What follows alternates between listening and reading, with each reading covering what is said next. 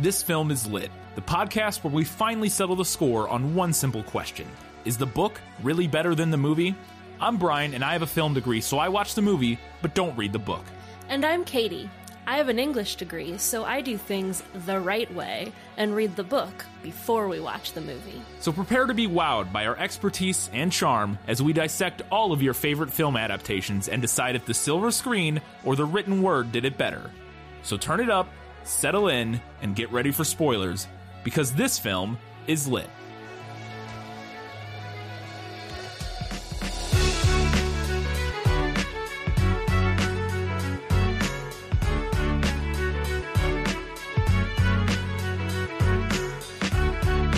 You better hold on tight, Spider Monkey.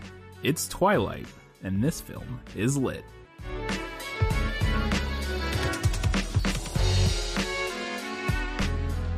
Hello, and welcome back to the first episode in our summer series for 2020. You've seen the previews, you've seen the memes. It's finally time we're talking about Twilight, Katie. Are you excited? I'm so excited. Me too. Uh, this is gonna be fun. Um, we're gonna do. We're gonna mention here ahead of time. Uh, as we we we've done with our previous summer series, there will be some space in between the episodes. So if you're if you're really excited and tuning in for the Twilight episode, uh, stick around for the other ones. But there will be some episodes in between the Twilight episodes to give us time to read them. Um, so this first episode will just be the first movie and the first book. Uh, also, we'll caveat this one, uh, which is true for all of our summer series. We're going to do slightly deep dives. This is a slightly different format than normal. Uh, we both read and watched. Uh, for this first episode, we don't have any sort of other outside perspective. That may change in the future. We'll see. But for now, our plan is to just have us two discuss this series. Um, without any sort of outside interference, shall we say? We're not. Neither of us. Uh, you've. I've. This is my first time reading the series Yeah. uh, and uh, the first time watching these movies, other than this first one, which I've seen before once. Uh, you've read these books quite a few times, as you discussed in the prequel series, uh, in the prequel episode. This is probably the series that, of the three summer series we've done so far, that we're the least knowledgeable on, maybe fans of. I don't want to say I don't want to speak for you in terms of how big of a fan you are Well- or were at the time. Where it was, Yeah. I think is more of the Right. key. Like this, and this is a thing that not a lot of people know because I did the thing Yeah. where I pretended I did never liked Twilight, Right. But I used to really like Twilight. Yeah. like really like I wrote fan fiction of Twilight. We'll just put that out there. So you're get in it a- out in the a open. very large uh, company of people who wrote fan Twilight fan fiction, but uh, including uh, E.L. James, right? But that was a long time ago. Right. Uh, but and this isn't a series you've reread a ton of times, I would assume, No. in the same way of like Harry Potter. Um, Yeah, which, definitely not something that I've been invested in since it initially had its like boom of popularity, like Harry Potter or Lord of the Rings. yeah, Lord of the Rings. We hadn't read as much, and we weren't like as big like lore heads as you know some people are. But Yeah. we, I had seen the movies dozens of times. I'd read all the books except for the last one, I think, at least once or twice. Um, and so you know, I and I just I, I like the video games. I was like steeped in Lord of the Rings kind of knowledge a lot more. So my basically my point is that going into this, if you're a huge Twilight head. Um, first, you be excited. We're not just going to come in here and dunk on it, as we mentioned in the prequel. Uh, if you are a fan of this series, um, uh, if you're not a fan of this series, there will be things we're going to talk about that we did not like. I mean, it, as based as you could tell from the intro quote for this episode, there are some silly things in this series uh, that are worth talking about, um, and some critical things that are worth talking about. Uh, so it'll, it'll be a, a you know, it'll be a, a measured response. Um, but we're not super mega uh, like know everything about this series. So there may be things that we misinterpret or don't know or that sort of thing. Hello Siri, I wasn't talking to you. Anyways. Uh, so if you have, uh, we would love to get your feedback. If you are a mega fan and you know everything and there's some little detail that we don't quite understand, let us know. Um, we would love to hear from you. But all that being said, we do not have Guess Who uh, because we do not have, we both read the books, obviously. Um, but we do have, let me sum up, if you haven't read the movie or seen the book, um, scratch that, reverse it, uh, then you can, uh, you'll get a little taste of what this story is about. So, Katie, I'm going to let you take, let me sum up. Let me explain. No, there is too much. Let me sum up. 17 year old Bella Swan moves to Forks, Washington to live with her dad and attend high school. At school, she meets the Cullens, a family of mysterious misfits, and Bella is immediately drawn to Edward, the youngest of the family. As their relationship develops, Bella quickly realizes that Edward is not a human, and in fact, he and his entire family are vampires. This complicates their relationship, but ultimately they decide to be together. This is 80% of the book. Sorry, I wrote this. One evening, a new coven of vampires shows up, and one of them becomes obsessed with hunting and eating Bella. The Cullens and Bella deploy a plan to keep her safe, but when she thinks her mother is in danger, Bella decides to sacrifice herself to save her. Edward and the Cullens show up just in time to save Bella, kill the evil vampire James, and the story ends with Bella and Edward attending prom together, cementing their relationship. There you go. I almost I almost started laughing because Edward and the Cullens sounds like a band. A sweet band. It sounds like a folk They band. would have a folk band. Uh, that's one of uh, we'll talk about it. But there is going to be a new segment later in uh, this episode uh, to kind of replace some of the ones we're missing by not having somebody who didn't read the book. And basically, I'll tease it now. I'm going to predict what I think is happens throughout this series before we get to them, because the only thing I know is anything about the first one. It's the only movie I had seen, and it's the only book I have now read. So I know nothing, literally, all except for like two small things about what happens in later stories. So we're gonna have a segment where I get to predict what I think is gonna happen and see how correct I am, which I think should be fun. So stick around for that later. But uh, I may have to predict Edward and the Cullens uh, that uh, that opening act for Mumford and Sons. So, uh, as we mentioned, we don't have a guest, so uh, and we don't have a non-book reader. So we're gonna not do was that in the book, or lost in adaptation. That being said, you'll obviously get a lot of answers if you had questions about what was in the book and what wasn't during our main segments, which is what we're going to get to now, where we discuss what was better in the book, what was better in the movie, and what the movie nailed. Those are our three main big segments if you're new here, uh, where we compare and contrast and decide which was better in which different ways. Uh, and then, so obviously, some of that stuff will kind of explore what was and wasn't in the book to begin with. So let's get to our first segment Better in the Book. You like to read? Oh, yes. I love to read What do you like to read? everything. So right off the bat, the movie added a voiceover Yes. for Bella, which we mentioned in the prequel. We did mention that in the prequel. I mentioned that that was the director's idea, mm-hmm. which is a very obvious idea when you read the book. Yeah.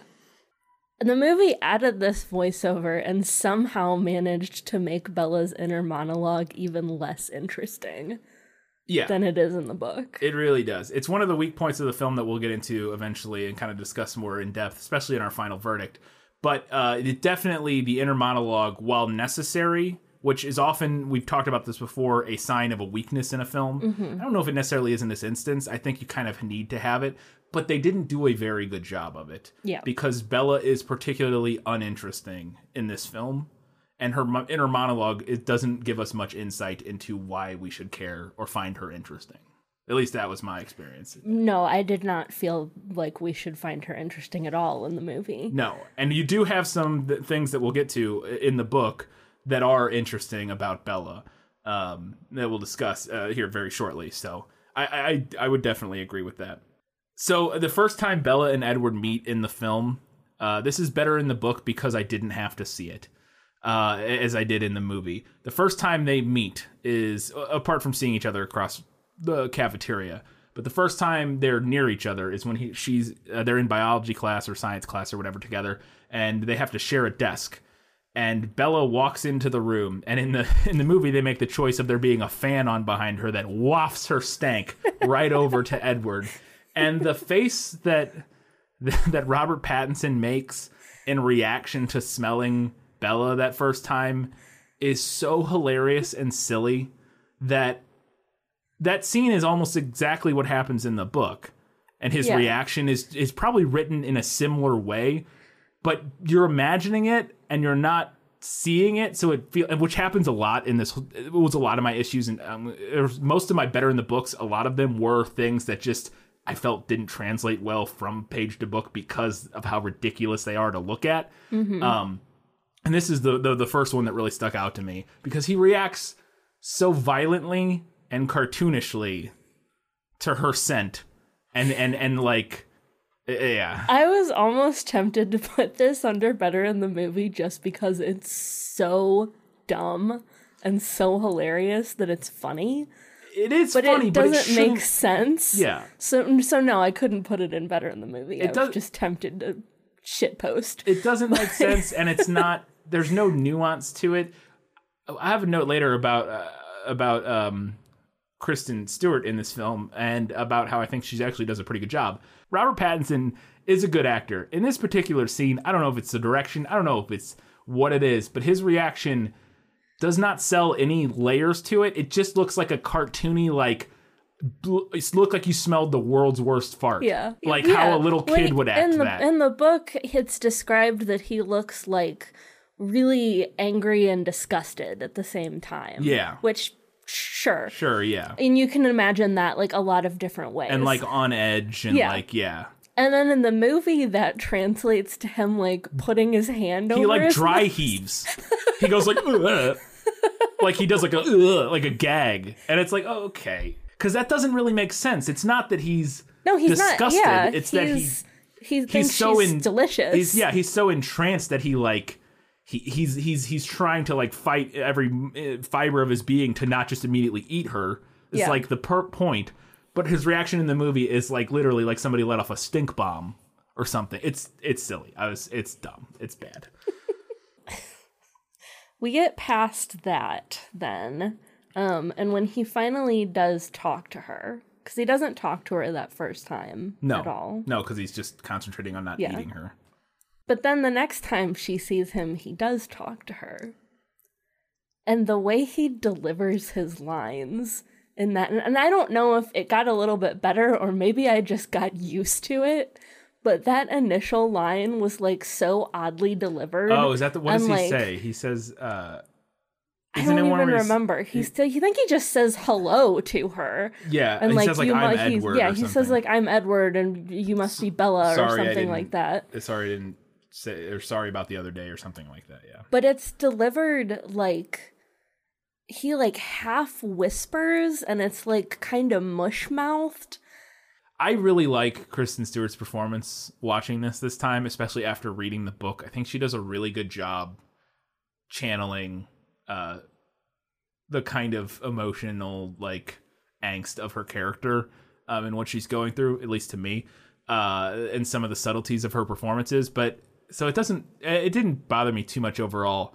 Um but they don't have a bunch of they don't have particularly good chemistry together, I didn't think. At least not Yeah. early on in the movie, which maybe that's intentional. I don't know. Could, that could be intentional, I guess, arguably.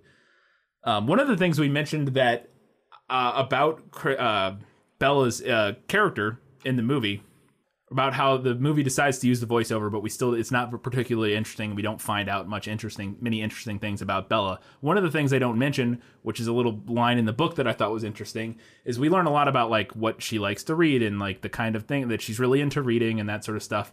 Um, and she and she's a very smart person, which we get a little bit of in the movie, but um, she's very intelligent. And one of the things she mentions in the book that is not in the movie is that she's writing a paper about whether or not Shakespeare's uh, female characters in, I think specifically Hamlet, maybe, are misogynistic. Yeah, Which is a very, I uh, like, she's doing critical theory in junior year in high school, which I thought was an interesting. yeah. it gives us an like- Mm-hmm. insight to who- the kind of person she is, and the movie doesn't give any anything like that. Yeah, I think that is a good example of the kind of thing that we lose with Bella's character Yeah. from book to movie. Like she's smart. Yeah. We know like she she likes to read, she assigns herself challenging essay topics, Yeah. she's good at school. Um, she the, biology class where they're doing the onion thing uh, Mm-hmm. uh, that's also in the book um and she she she knows it all because she did it at her old school before she transferred so like she did a Yeah. similar project or whatever but she remembers it all and is still good at you know like she Yeah. so she clearly like was able to like retain all that information so she's clearly you know intelligent and and kind of gets in and likes science and stuff like that so yeah it, though that that side of her character is completely v- devoid completely missing from the film, Mm-hmm. which is yeah disappointing, and we'll talk more about. while we're still on the subject of Bella, look, like the book is long. It's not always the most fun to be in her point of view. But I think one of my bigger complaints about the first part of the movie, where we're kind of jumping from like interaction with Edward to interaction with Edward, Yeah, without her inner monologue, it felt so disjointed to me. Yeah. Like we were just kind of bouncing from incident to incident without really getting her thoughts yeah, on the whole thing, yeah. which They- is kind of like the thread that connects all that stuff in the book. and it is interesting that they would decide to do an, a voiceover and then and then use it so sparingly because Yeah. there's not a ton of it in the movie. Like it's not as prevalent as I would have thought going into mm-hmm. it, especially considering how much time we spend in Bella's head in the book. It seems like it would be very important, and I think it is one of the the failings of the film is that they didn't use the voiceover more, which is rare for a film that that's like a bad thing that they didn't use the voiceover more. But I think in this instance, it would have helped.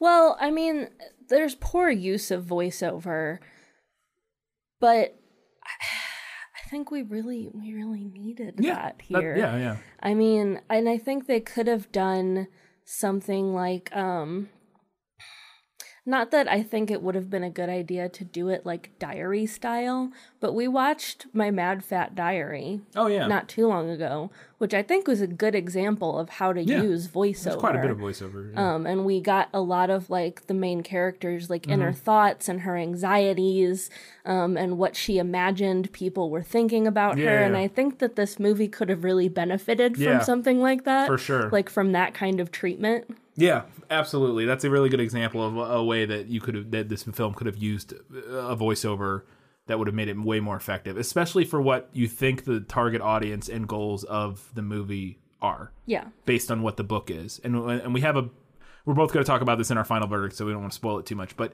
eh, you know, the target audience, obviously, in general, is and when you mentioned it in the prequel, uh, young girls, younger girls, uh, from you know, t- preteen to young adult, eh, you know, I mean, whatever. when this book when twilight came out i was 15 yeah, you're right in the i was smack i was in the right middle. right in the hot zone Yeah.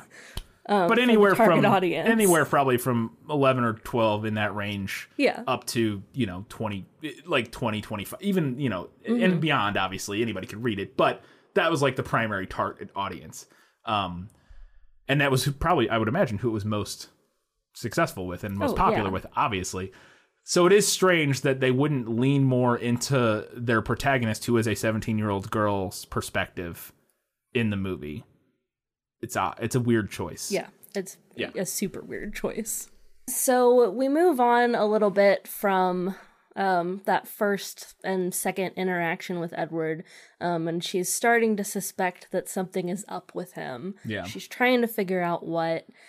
And at one point, she meets up with another character, Jacob. yeah this is when they're at the beach This is when they're at the beach, and he tells her a spooky story. yeah Um, about his his, uh, his tribe, the Qu- uh, Qu- Quiyoyet. Qu- uh, I don't know how to pronounce it. Quilit Quilit.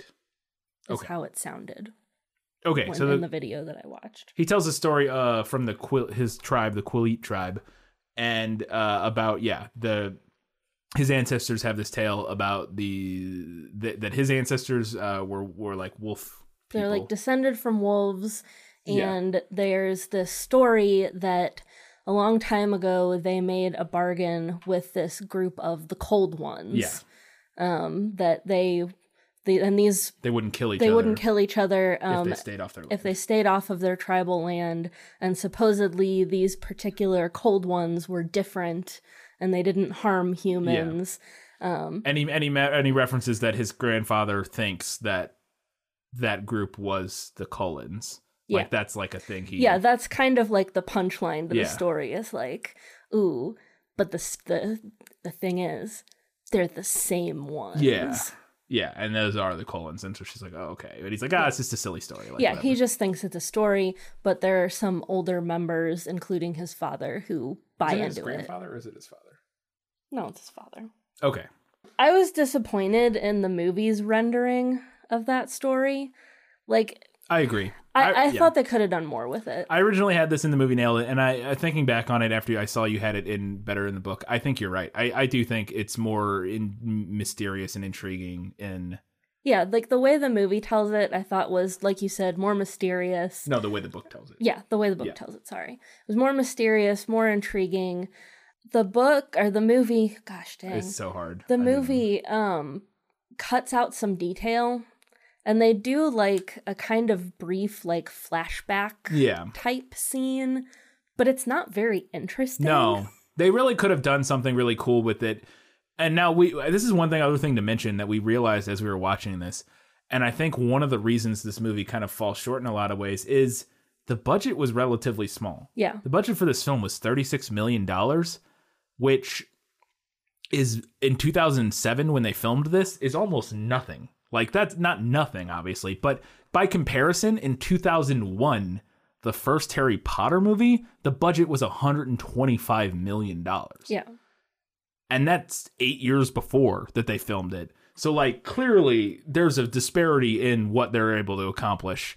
And I think that's maybe something where they would cuz what I'm imagining is something that would be really cool is mm-hmm. like the take something similar to the Elder Wand story in um Yes, in in yes. in uh uh uh the seventh uh what is it Deathly Hallows Mm-hmm. about the brothers, the three brothers story from Harry Potter and animate it, but but don't do it similar. Do a a Native American tribal art. So find Yeah. do some research, find some cool some cool art representative hire, of hire some native Yes. artists. Yeah, for, from specifically from the Quileute tribe that would Yeah. be and and have them do you know come up with some cool ideas to portray this story in a way that feels both like uh, respectful and interesting to to the, the the native people in the region, but also is visually really interesting. I think that Mm-hmm. could have been a really cool way to do it. And again, I think maybe oh maybe that's a great idea they had, but Yeah. when your budget is thirty Yeah. is No, that, I, I think that would have been dope. And I like I understand too one of the challenge one of the challenges that the movie faced here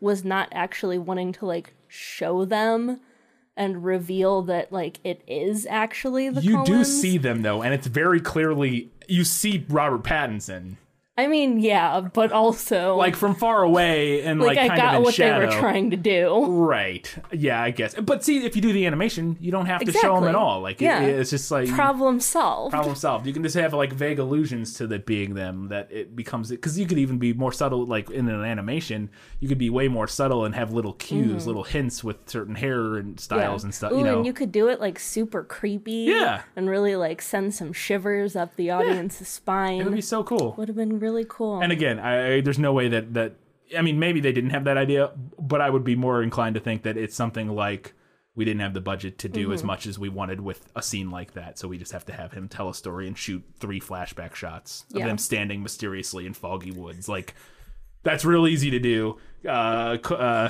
hiring a bunch of people to animate this really cool in-depth uh, flashback story is not nearly as uh, affordable. So. Rip. Yeah. So one of the things that's in the movie a lot, and it has been memed on a lot, uh, and um, I don't want to say rightfully so, but to some extent rightfully so, is the depiction of vampires running around uh, quickly, speedily. Uh, so that's a that's an element from the book. They do move very quickly. They are very strong. They have superhuman attributes. You know, they can run really fast. They can jump really high. They can. Yeah, they basically have superpowers. They're superpowers. Yeah, they have like Superman superpowers, except they can't fly. Yeah. Um, at least as far They as have I know. early Superman superpowers. yeah, yeah they have he the original only, Superman. He can only leap yeah, he tall can leap buildings. and, and and break stuff and and uh, run real fast. So they had to depict that in some way in the film because it's a pivot. It's like a huge part of what they are, obviously.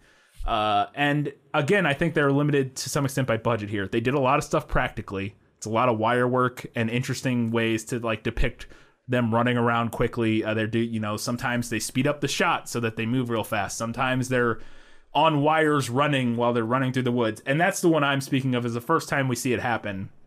Is I think it's Edward or somebody uh, is running through the woods and it's a wide shot, and they're so clearly on wires yeah. being pulled through the woods running and it look they're not touching the ground in a way that looks cuz the way it's depicted in in the or the way it's explained in the in the book what I envisioned was less like running real fast and more like leaping like mm-hmm. from tree to tree and like like just like almost like hyper Tarzan, almost like where they're like leaping through trees and like and then like they like land up like kind of like Spider Man without like the ropes Yeah. is like how I mm-hmm. imagine them moving slightly.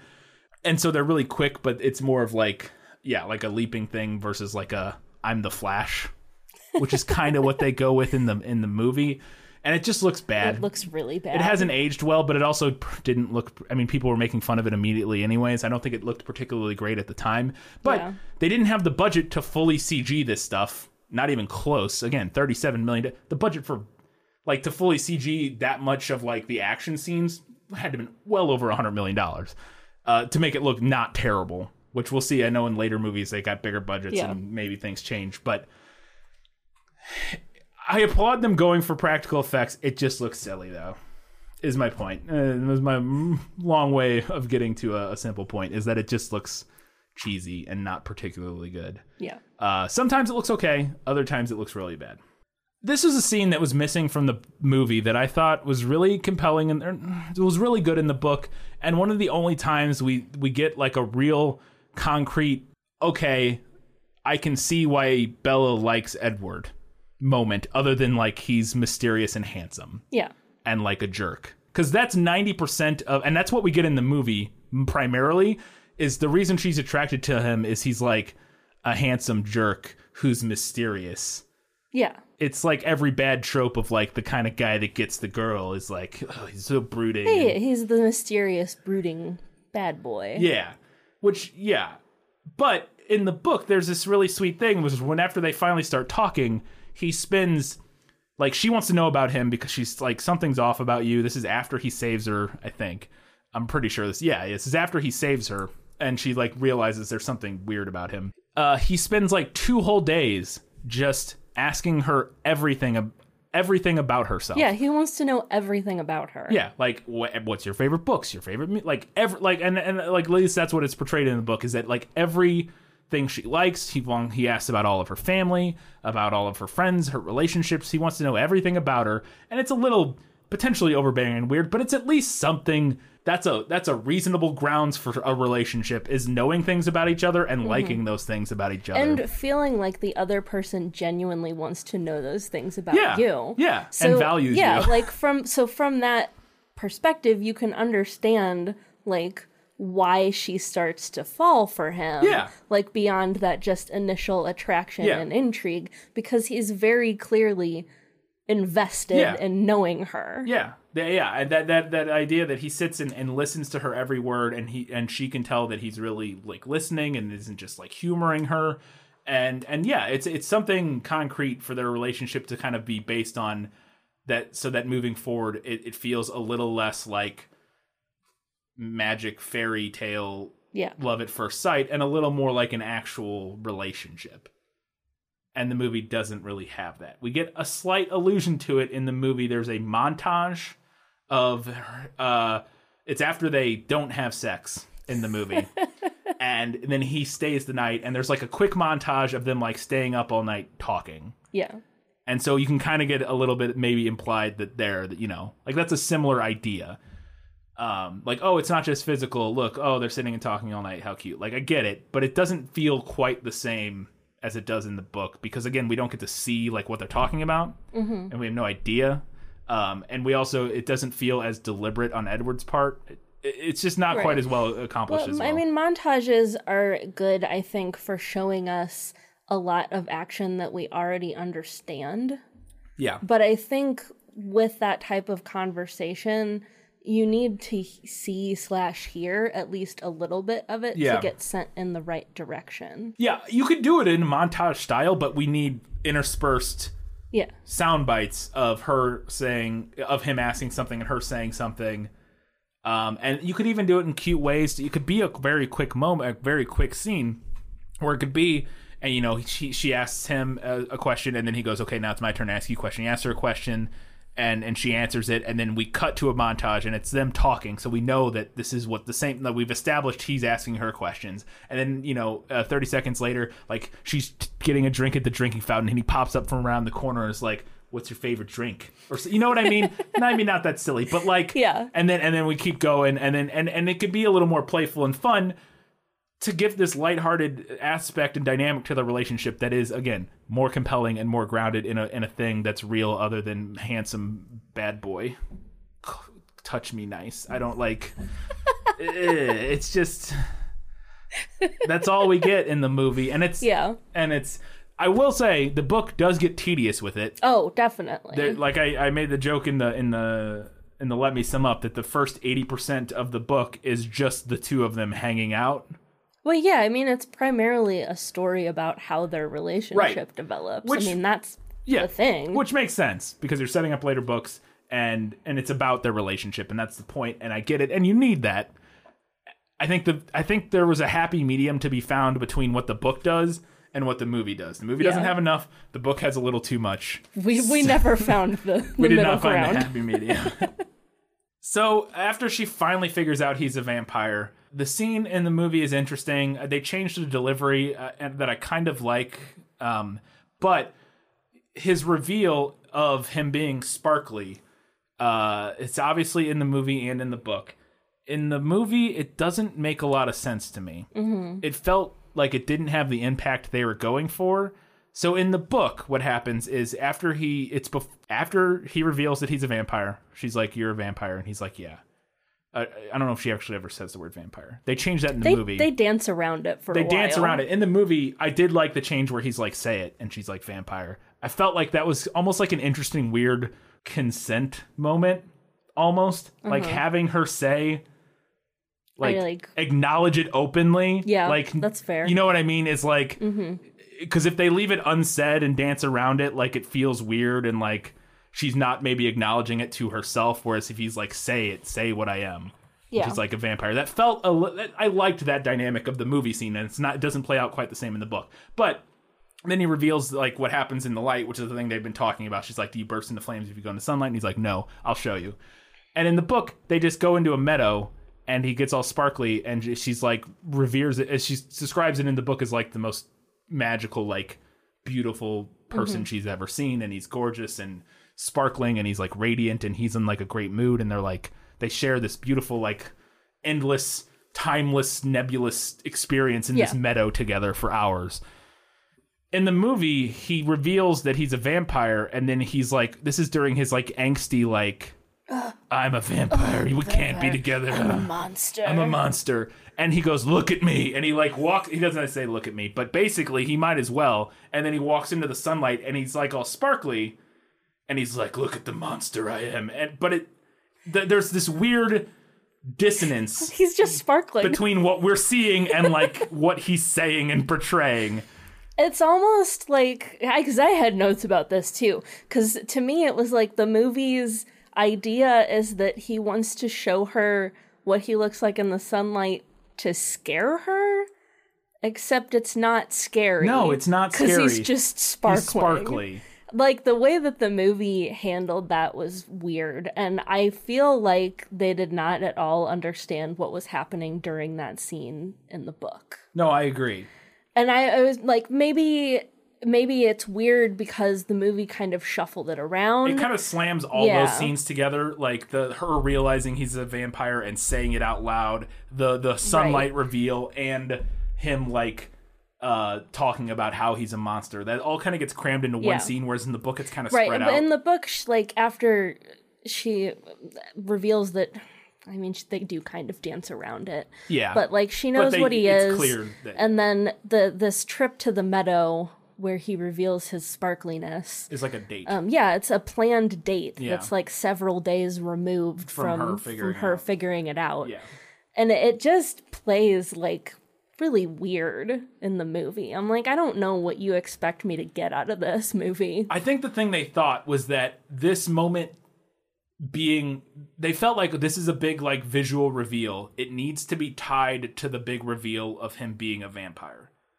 Like that Yeah. I think that's what they thought in the script. Like is like it doesn't make sense to them to have this especially when you're truncating. It makes sense to put this at the same time where everything's revealed. This is the this is the scene where we reveal things. Mm-hmm. And so this is where we find out he's a vampire specifically, and where we find out he's sparkly, and it's this big thing, dramatic moment. But again, the dissonance of how he looks and what it is, Yeah. doesn't make any sense with the the emotions that they're portraying in that scene. like I cause yeah, like in that moment in the movie, like I wanted her to be like, okay, Yeah, I'm a monster. You mean what?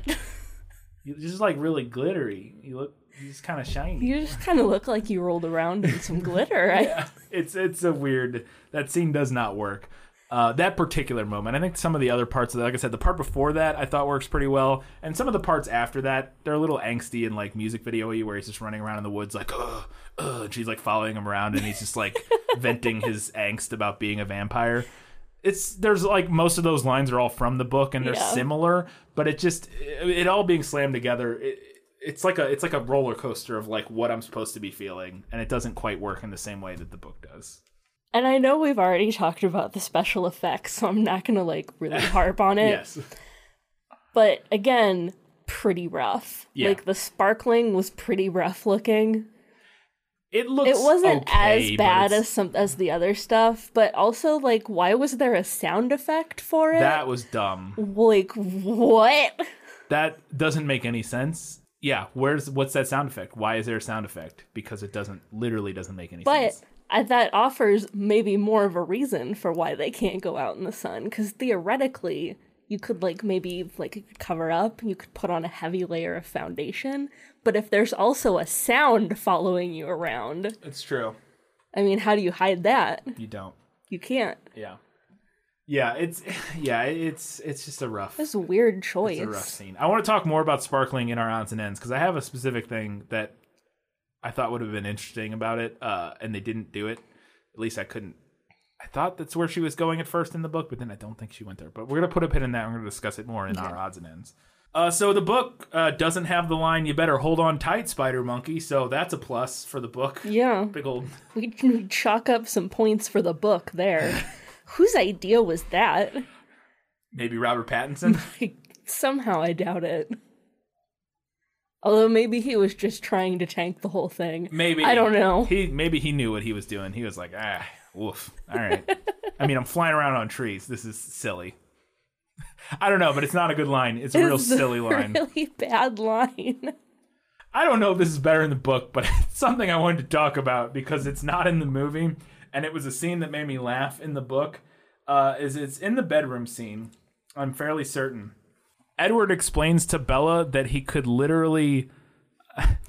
Have we have we cursed you in this? Uh, yeah, yeah, we we have. have. He he explains that he could literally fuck her to death, uh, a la like Spider Man and Lois Lane, or or Superman and Lois Lane. Uh, it's interesting their conversation.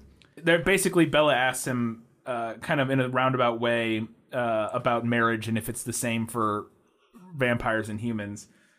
Uh, and he says, uh, most of the human desires are there, just hidden behind more powerful desires. Oh, was all I could say. That was Bella. Was there a purpose behind your curiosity? Well, I did wonder about you and me someday. He was instantly serious. I could tell by the sudden stillness of his body. I froze too, reacting automatically. I don't think that that would be possible for us because it would be too hard for you if I were that close.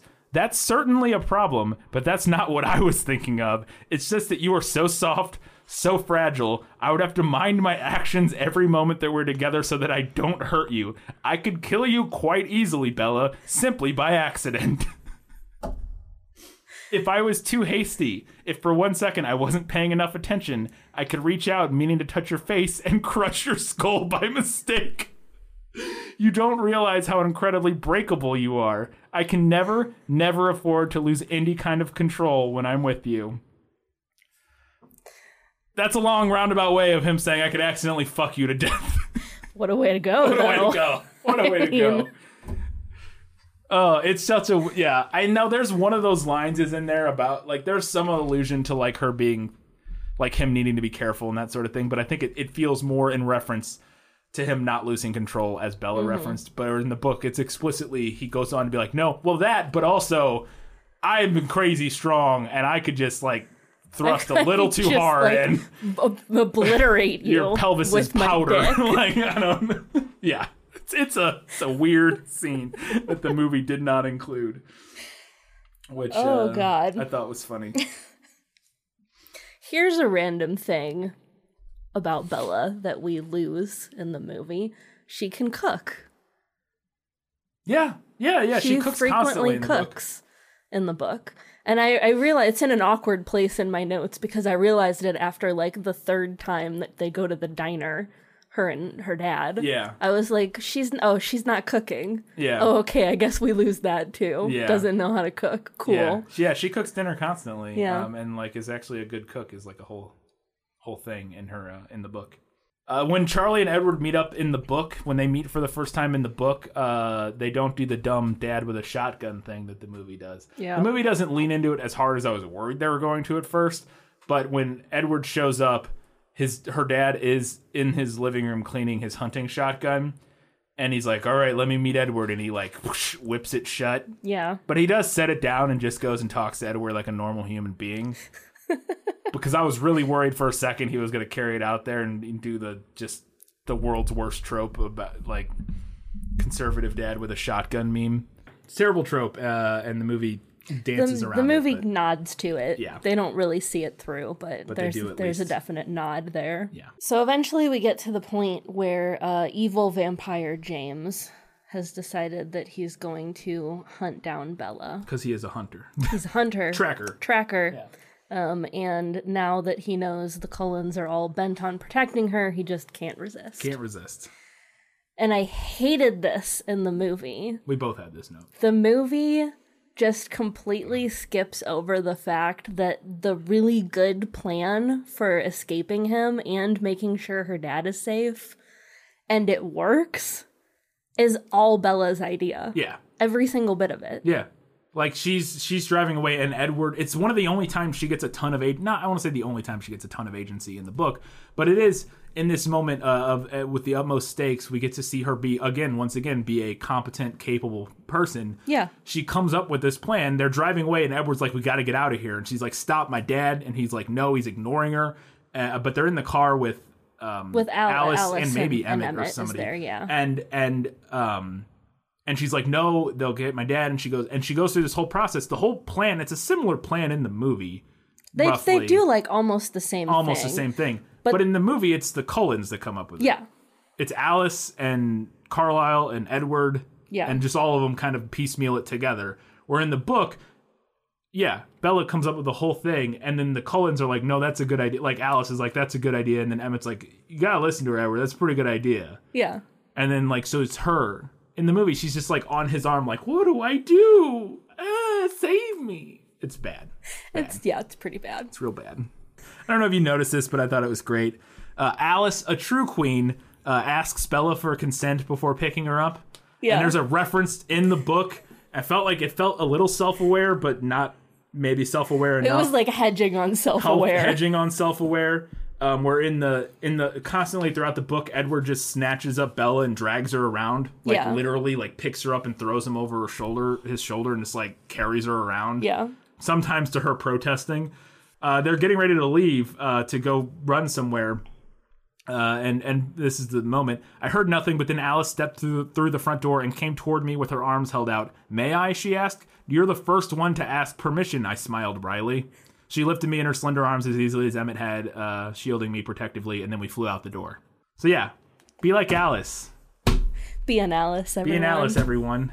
Um, but yeah, she she asked her permission. I was like, fucking, of course. Yeah. It's like board again, just bordering on a little bit of recognition. It there, was almost Stephenie there. Meyer. It was almost she was almost there. Just one more line of Alice being like, "Yeah, I need to talk to them about that," like or something. like I've been meaning to talk to them about that, or you know, just like Or like, yeah, Edward can be kind of a dick. yeah, or something to just acknowledge it, but like you acknowledge it, but don't like comment on it in any way. it's like all right. So there's a part um, when she's hiding out with Alice and Jasper in the hotel. in the hotel in Phoenix. And Alice, I don't think we've talked about this yet. It's clairvoyant. Yes, her special power is that she can see like visions of the future. if you don't know a lot about this series, each of the vampires, Well, seemingly only, all of them, only some of them have like most special of them, powers. almost all of the Cullens. Uh, no, no? only only Edward and Alice. No, she goes through a whole list of like Emmett can uh Emmett no Jasper like radiates Oh, yeah, like Jasper calmness like to Yeah. people. He can But like control moods. don't. I thought Emmett had a similar He's like really strong. I but thought he, I thought like most of them, she goes through and he went through and lists like a some kind of vague. Alice and Edward have the most like yeah, specific like Edward can read minds, Alice can see the future. yeah. But other ones have some vague forms of different abilities, uh, and they talk about how that happens, and we'll maybe get to it. I don't remember. I think I have a note about it later. But Alice can see the future. Yeah. That's the point. So she has visions of the future, and there's one point where she sees something based on a decision that James has made. She sees like a room, and she's sketching it out, and Bella's watching her. Um, and then all of a sudden, Bella's like, the phone goes there, Yeah. or the lamp, or something. I don't Yeah, remember something- exactly. some object goes and there. it turns out that it's her mom's house. Yeah. And I thought that could have made for a really cool, like, dramatic moment. Oh, it makes yeah. in the movie, but we totally blow over that. No. Yeah, I, I I didn't think about that. I remember that scene from the book, and then when I saw your note about, it, I was like, oh yeah, that would be a really good moment. Yeah. It yeah, because that moment it, it is like that. Like they're all like leaning in, watching, like looking, trying to figure out what she's drawing, and Bella goes, "No, the lamp goes there," and like points, and they're like, and they all look at her. I'm like, oh shit. What? She's like, "That's my mom's living room." Yeah. Ba-ba-bum. but no, Um, because another. we don't actually go to her mom's house. That's true. Yeah, they they skip out on that. they that, skip on that a little bit, but it, it works. Which we don't actually go to her mom's house in the book. Yeah, she does. Bella Bella goes to her mom's house and then sees she goes into her mom's house to answer to get to the phone, sees a phone number written on this is what happened. James tells her go to your mom's house by yourself. You'll in there you'll go to the phone and answer the phone. And she goes inside and she gets a key out from under the doormat or something. Goes inside, answers the phone, and James is there and says, "Okay, uh, go to that old ballet studio. It doesn't really make sense. It's an extra step that's unnecessary, Yeah. but that is absolutely what happens in Maybe that's book. why I don't remember it. It's an extra step that doesn't really make a lot of sense because he also just talks to her on the phone, yeah, because he talks to her on the phone while she's at the hotel too. but he has her go home first, and then Oh, I guess that all just like melded and then she picks up the phone and calls a number that's on a whiteboard in the room, and then then he tells her to go to the ballet studio. Again, it doesn't make a lot of sense unless there's some Right. sort of weird thing about like he's trying to like not have them track her or something. I don't know. Another thing that the movie skips out on that's interesting about Bella is that once she decides she's going to sacrifice herself to try to save her mother from James, she's clever enough to shake Alice and Jasper in the airport. Yeah, She like she knows that there's like a multi-level bathroom in Yeah, there with and- multiple yeah, exits. and purposefully goes off with just Jasper so that he doesn't go into the bathroom with her. Yeah. And then like goes down and out and Yeah. jumps right in a cab. Yeah. In the movie, she just looks just, at him like, and walks leaves, away. When yeah. they're checking out of the hotel, she just like leaves early. it's Yeah. like bye. yeah, it, it's again, I I don't I don't mind some of the streamlining that the movie does at the end because I think it just kind of helps clean things up a little. No, I um, agree. But again, this is one of those moments that is streamlined at the at the expense, expense of, of her Bella- yeah, which is yeah. a thing that happens numerous times throughout Yeah. the course of the movie. So when she finally does meet up with James, um, it turns out he never had her mother at all, and he Yeah. was using a A big ruse. He was using a VCR big ol' ruse. He was using a home video. from like Christmas or something. Yeah, from when Bella was a kid. And it's her mom like, Bella, where are you, Bella? And yeah, that was Yeah. what he played on the phone. And one of the things, and we can we can talk about this here, we can talk about it later. The way that his face is described as changing when he's like about to kill her in the book, where it talks about how like his smile just got like wider and wider until Yeah. it was like all Very glistening creepy. teeth. I thought was really creepy and Yeah. compelling. Yeah. And the movie, probably due to budgetary reasons, doesn't do anything like that, No. which is disappointing because I think with the right deft hand, Yeah. it could have been really scary. It would have to be subtly done and done in just right, but that's something that would take a lot of time Mm-hmm. in, in, in, in post to to get just right. Um, so yeah, Yeah. we don't get it. Uh, one of the things that I did not love in the movie uh, that I thought was better in the book is that they, because of the nature of books, is that when uh, Bella is dying and Edward shows up, she has been bitten at this point by James. Uh, he's bit her hand, and so she's turning. She's got the venom in her, and she's going to turn into a vampire, and she's also bleeding out and stuff. But uh, Edward shows up, and Carlisle's like, "You got to suck the venom out." uh, like a which doesn't work. like a snake bite. I mean, like a snake bite, which is not a thing you should do. Um, uh, but but apparently it's fine for, for maybe this. it works with the whatever. Uh, sure, maybe it works. It's magic. Who cares? Fine. But uh, he so he's doing it, and as he's doing it in the movie, we cut to like this weird music video montage, flashbacky. Like there's like singing. It's like it, not only is it music like montage, it's like it's like a pop song. Like there's Yeah. like it's like lyrics. It's weird. it it doesn't do a lot for me. Uh, I was it felt a little cheesy and very like very much dated. Uh, the film in like the mid two in a way that wasn't ideal. Uh, and so yeah, I, I just didn't. The book, the book, just he sucks the, the venom out, and then she passes out, and we don't know what happened. The weird montage music video weird, was yeah. not good. And then finally, my last note is that we get everything's well. She lived. It's all we're all fine. Let's go to prom. They all go to prom, and uh, it's similar in the movie and the book. But one of the things in particular is that Jacob shows up uh, in both the movie and the book. In the movie, though, he shows up while Edward is off doing something, and uh, He, he, he emerges from the he forest. emerges from the forest. Woof. Um, because obviously, uh, I don't, don't know whose decision that was to just have him. I guess uh, I think you're probably right. You have a note later about it being Yeah. like an allusion to the fact that he's like a wolf. But is he yet? I don't no, think he's not. so. It doesn't make any sense because it does feel like a little bit like the filmmakers are like, ah, he's, ah, he's one of the natives. He comes out of the woods. Ah, what? a- Who cares? They come out of the woods, right? That's where they live. The woods. He comes out of the woods.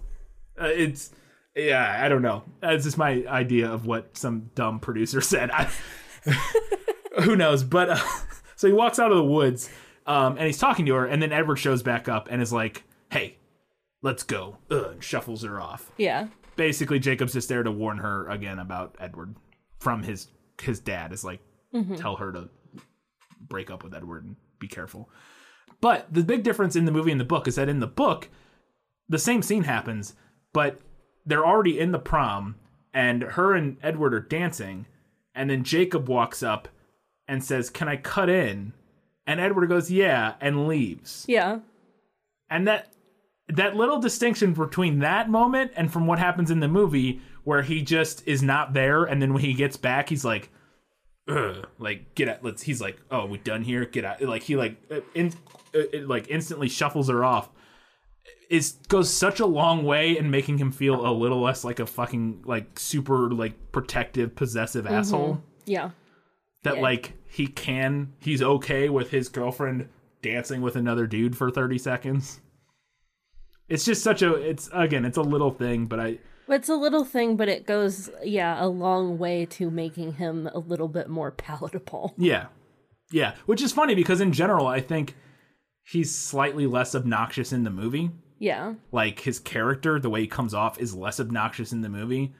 So it is weird that that particular scene which is one of the only main redeeming moments that and the the whole asking questions thing are like the two big like moments that make you even kind of like edward at least for me in the book. Uh and so i thought it was weird to not include that in the film. It's dumb. Bad. All right. That was it for better in the book. Let's go ahead and talk about what was better in the movie My life has taught me one lesson, Hugo, and not the one I thought it would. Happy endings only happen in the movies. Uh, the movie doesn't start with Genesis 2:17, which is not my favorite Bible verse. Uh, I don't have a ton of favorites, but that's a that's the that's the whole uh, the temptation um, of Eve bit uh, about the uh, eating from the tree of good and evil, knowledge of good and evil, and all that sort of stuff. I'm not gonna get into a lot of it here, but I just I'm not a big fan of the Genesis story in general, and particularly that narrative of the idea of the knowledge of good and evil being something you should avoid, and thus sh- Bible scholars come at me, but I just it's not a it's not into it. Uh, and so starting your story uh, with that doesn't do a lot for me.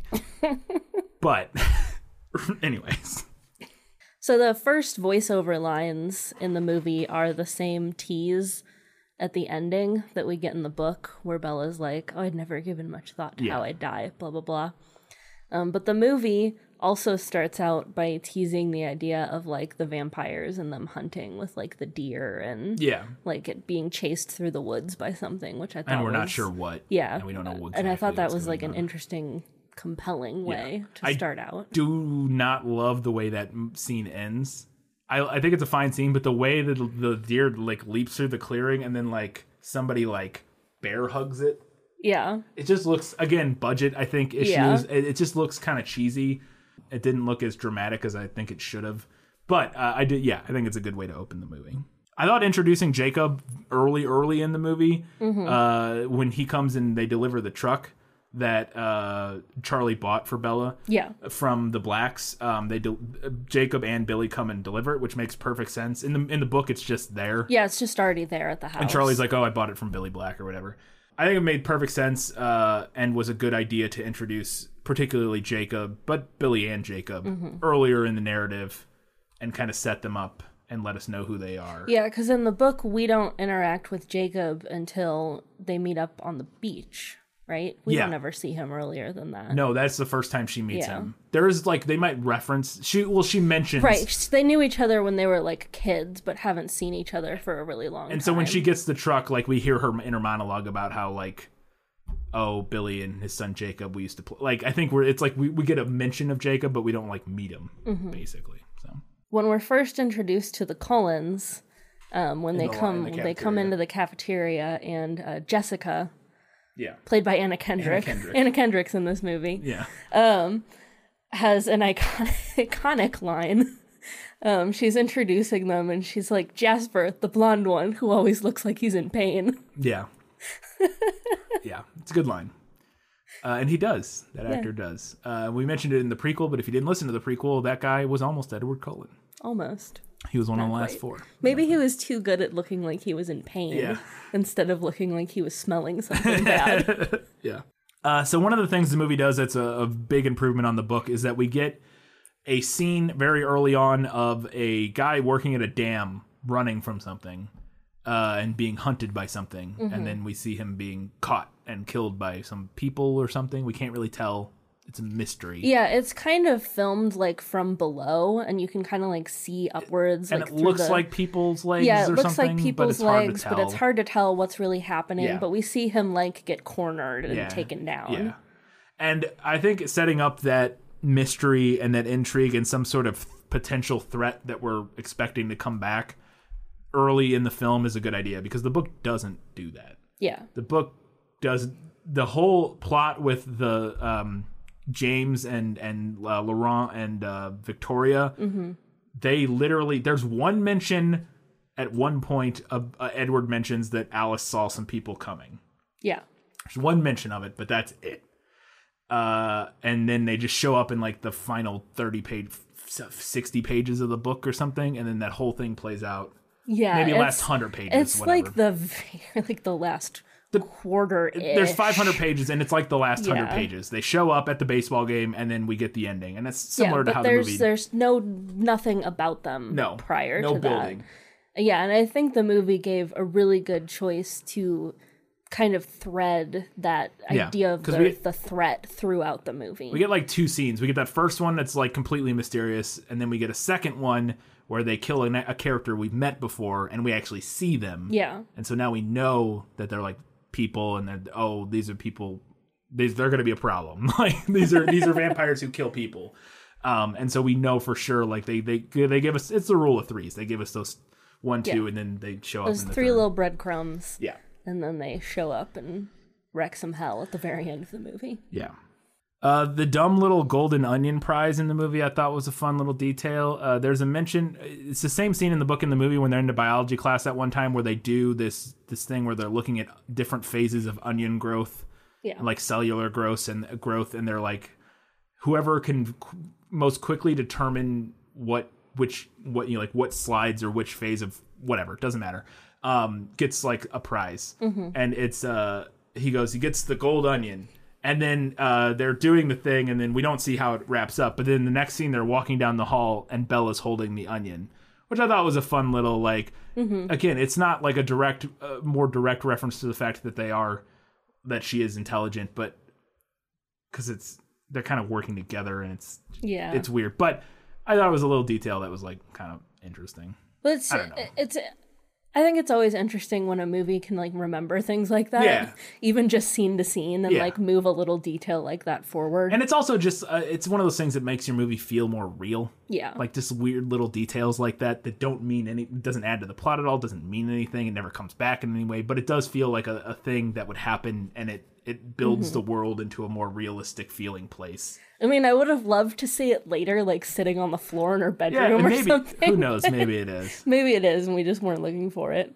I'm not watching this movie again to look for the golden onion, but Because that would be a real funny thing if it was uh, if they were doing garlic, uh, and then that came back, and there's a moment at the end of the movie where like she gets cornered by James in her bedroom, and she's got that stupid gar- golden garlic thing, and she like picks it up, and it's actually garlic, and she like hits him with it, and he's like, ah!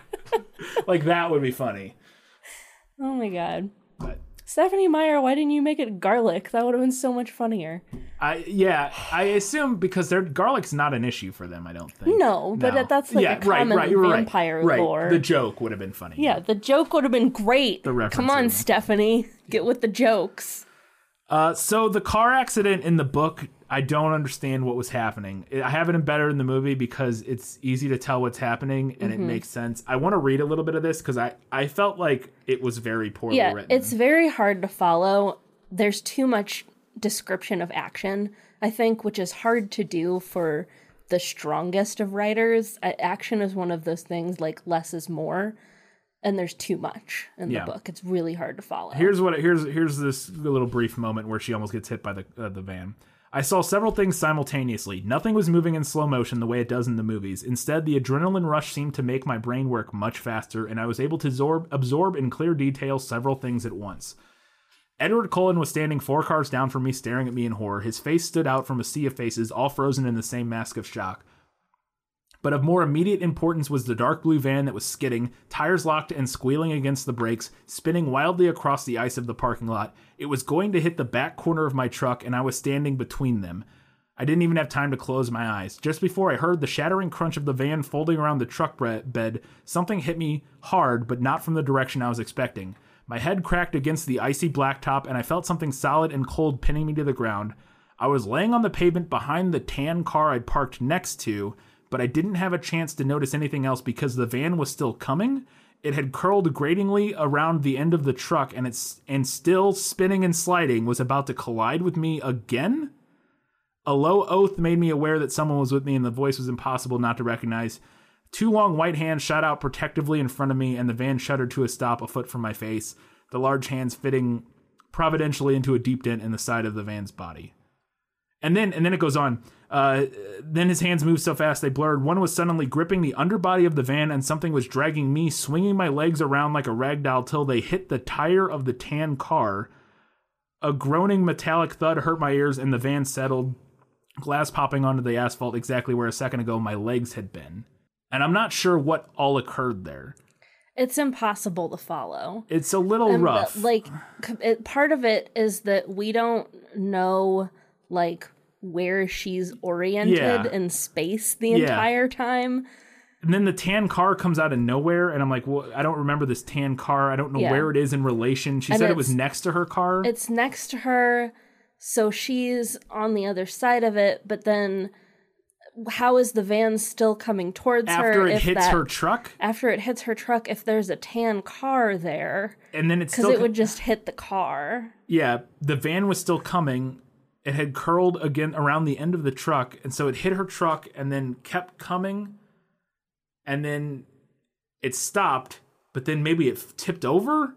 I don't know. because then he moves her and she says somebody grabs the van and drags her swinging her legs which hit the tan car and then a groaning metallic thud hurt my ears and the van settled exactly where her legs had been so did it tip or did it i don't, don't again know. i had a really hard time contemplating like what was happening obviously Yeah. she almost gets hit by a van Right. It's it's difficult to parse for something very simple. Yeah. She almost gets hit by the gets hit by the van.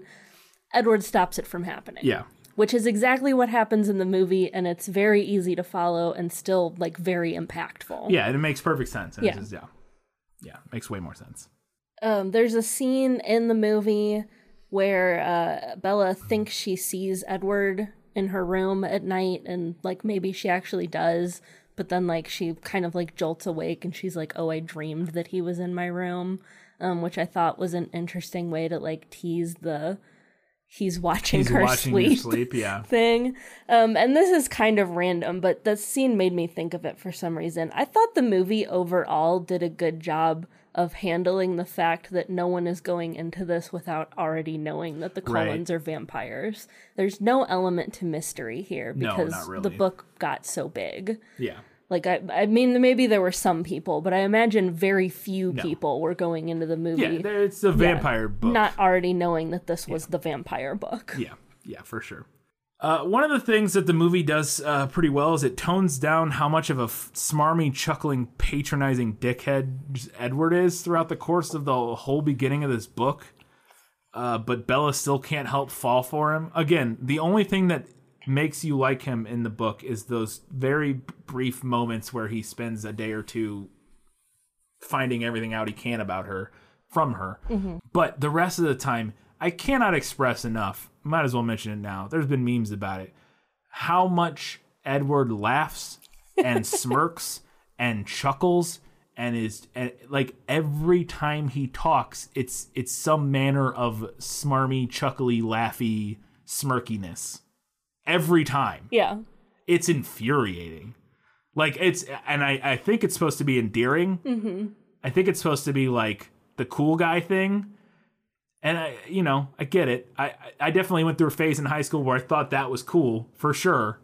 So like, I get it, but man, it's obnoxious because it's every time he talks, it's like, uh, Edward answered, uh, and the, the the edges of his mouth turned up slightly into a into a, a roguish smile, and he chuckled. It's like, wow, God.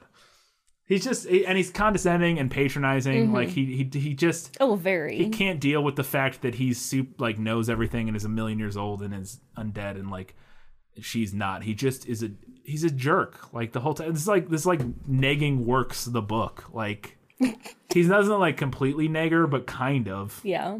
it's it's rough. I couldn't stand it. And the movie, so why it's better in the movie is that the movie tones that down quite a bit. He comes across more awkward and unsure of how to interact Yeah. in the movie, which is slightly more endearing. At least it's less obnoxious. Yeah. If not like more endearing, he's less obnoxious than how I read him in the book, which is entirely completely just the worst. I saw a tweet not too long ago that was like Edward makes way more sense if you consider that his prefrontal cortex or something like that uh never developed past 17 Yeah. which honestly is a headcanon that I'm willing to like consider I think that's what they're going for, and I think it's also a way to make it the whole age thing less problematic. Is Yeah. that he is kind of still stuck in the same, and I think that is, Yeah. I think, true. Like, like he never he never got past that stage Yeah, I think there's some truth to that, and I think that's even not necessarily like has to be a headcanon thing. I think that's a little bit. It would have to. It's either what she's going for, or she's just completely unaware of how awful of a character she wrote. It's one of the two. I, I don't know. I'm just hmm. saying. I think it it would make sense if that is somewhat what what she's going for, where he is kind of perpetually stuck a little bit. Some aspect of him is perpetually 17, which you know is obnoxious to read when you're 30. But yeah I'm sure 15 I mean, year old I didn't mind it. it. when I was 15. Like, Yeah.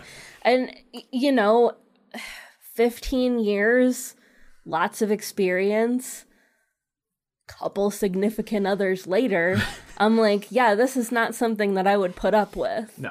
But right, yeah, at 15, I was Yeah. like, oh, he's a hot guy. Yeah. Cool. Oh, he's mysterious. He's oh, mysterious, He's, funny. yeah. You know, if you laugh a lot, people just assume you're funny, even if you're not. I made a whole YouTube career off of it. Got him? got got me. Woo! oh man. They made the, uh, the as we talked about this in the prequel, the cover of Twilight the book. Uh, we did a social media post for it, which you should follow us on social media if you haven't. But the cover of the book is two hands holding an apple. Uh, the hands are in black and white and very stark, marbly white. Very recognizable cover now. Yes, uh, and they're holding a bright red apple um, and offering it forward. Uh, and now this is obviously, probably, most likely a reference, not an actual thing uh, necessarily. The cover is probably just more uh, like a vague reference to like the Genesis quote, the Yeah. good and evil, The the, apple apple, in the Garden of Eden, blah blah blah, those sort of things. But in the book, there was a moment where they're having lunch and Edward hands Bella an apple. And as we were reading the book, I was like, my head canon, Katie, is that the cover is when Edward hands her the apple. He hands it to her cupped in two hands like a weirdo. Yeah, that was my hot take. And then we were watching the freaking movie, actually the trailer because it's in the trailer, but then also the movie. And there's a moment in the cafeteria where she drops an apple and Edward kicks it and catches it and holds it out to her and his hands are holding that apple exactly the same way the hands on the cover are holding the apple. The movie made my head canon about Edward being the hands on the cover with the apple actual canon. That is what it is. The movie doth say it and proclaim it. Thus it is true. Just saying. I couldn't believe that when I saw it. Your I, head canon became canon. my head canon became canon. I like. I'm sure I wasn't the first person to say that, but I was like, oh, he gives her an apple. I was like, oh, maybe it's him giving her the apple on the cover, even though it kind of looked like feminine hands. It's got to be him. And then the movie was like, it is him, and I was like, thank you. movie. But uh, and now Edward also frequently she fairly frequently uses kind of feminine descriptors for him. he definitely Yeah. has a He's often described as like being elegant and having like long, slim fingers. graceful. and, yeah. yeah, yeah, yeah. No, he's definitely. I think she was going for very much sort of a I think he's described more frequently with masculine Yes, coded for sure. language, but for sure. But uh, I think there's definitely some intentional uh, androgyny Mm-hmm. In sort of. He's so beautiful that it doesn't matter what gender he is. It's like I would be my guess at kind of what like the idea is. Uh-huh. Maybe not Stephenie Meyer writing that, but like you could see the idea like like angels sometimes in media Mm-hmm. are like the idea isn't uh, whether or not their their features are masculine or feminine and, and i think I, I i'm a gender abolitionist so i'm all here for it but um, gender is a construct. Tear it down. Uh, unless it's important to you then embrace it. But my point being that i think that yeah he they were going for a sort of he's just if you're that attractive you're that beautiful like you're you're you're you're you transcend. you transcend the, gender idea of like the gender binary and like masculine and feminine like traits like Mm-hmm. you move beyond that into this weird again it's why i think in a lot, in a lot of media like angels are portrayed sort of androgynous a lot and that sort of thing is that you're beyond this like like our our petty yeah. like human weird gender identities like yeah it's I, I think that's what yeah i think that's the idea and i think it is it's interesting that's definitely not what stephenie meyer was going for Oh, no, in any way not. i'm just uh, yeah so the probably the biggest thing the movie does well in my opinion is the pacing it's written and paced like a film like a hollywood film relatively Mm-hmm. speaking um, they're pretty faithful to the book, but the first 300 pages of this book, while I didn't hate it, are a little tedious Yeah. and it drags. And I get what she's going for. She's setting up their relationship, but it really needed some more things going on. I did now. Maybe if I'm 15 reading it, I don't care. But for me now, I needed more going on. And I think the movie does a better job of just moving things along. Well, I think um I agree with you. I think the movie's pacing is much better. Yeah. I think the movie is occasionally disjointed, but I think that's because we're missing Bella's inner Yeah. monologue Yeah, and not fixed that. because of the pacing. Right. Um, but yeah, the the book's pacing is slow. Yeah. Now, I will say that as someone who read this at 15 and liked it a lot at 15, part of the draw, at least for me, was that when you're younger, I think you have a, a, lot of people have like kind of this simultaneous experience of having a lot of emotions, but also not having experienced anything like this. And I think this kind of story ends up being a good outlet for that, Yeah. for being able to like place yourself into this very like heady story of a very intense relationship Yep. that matches what you're feeling.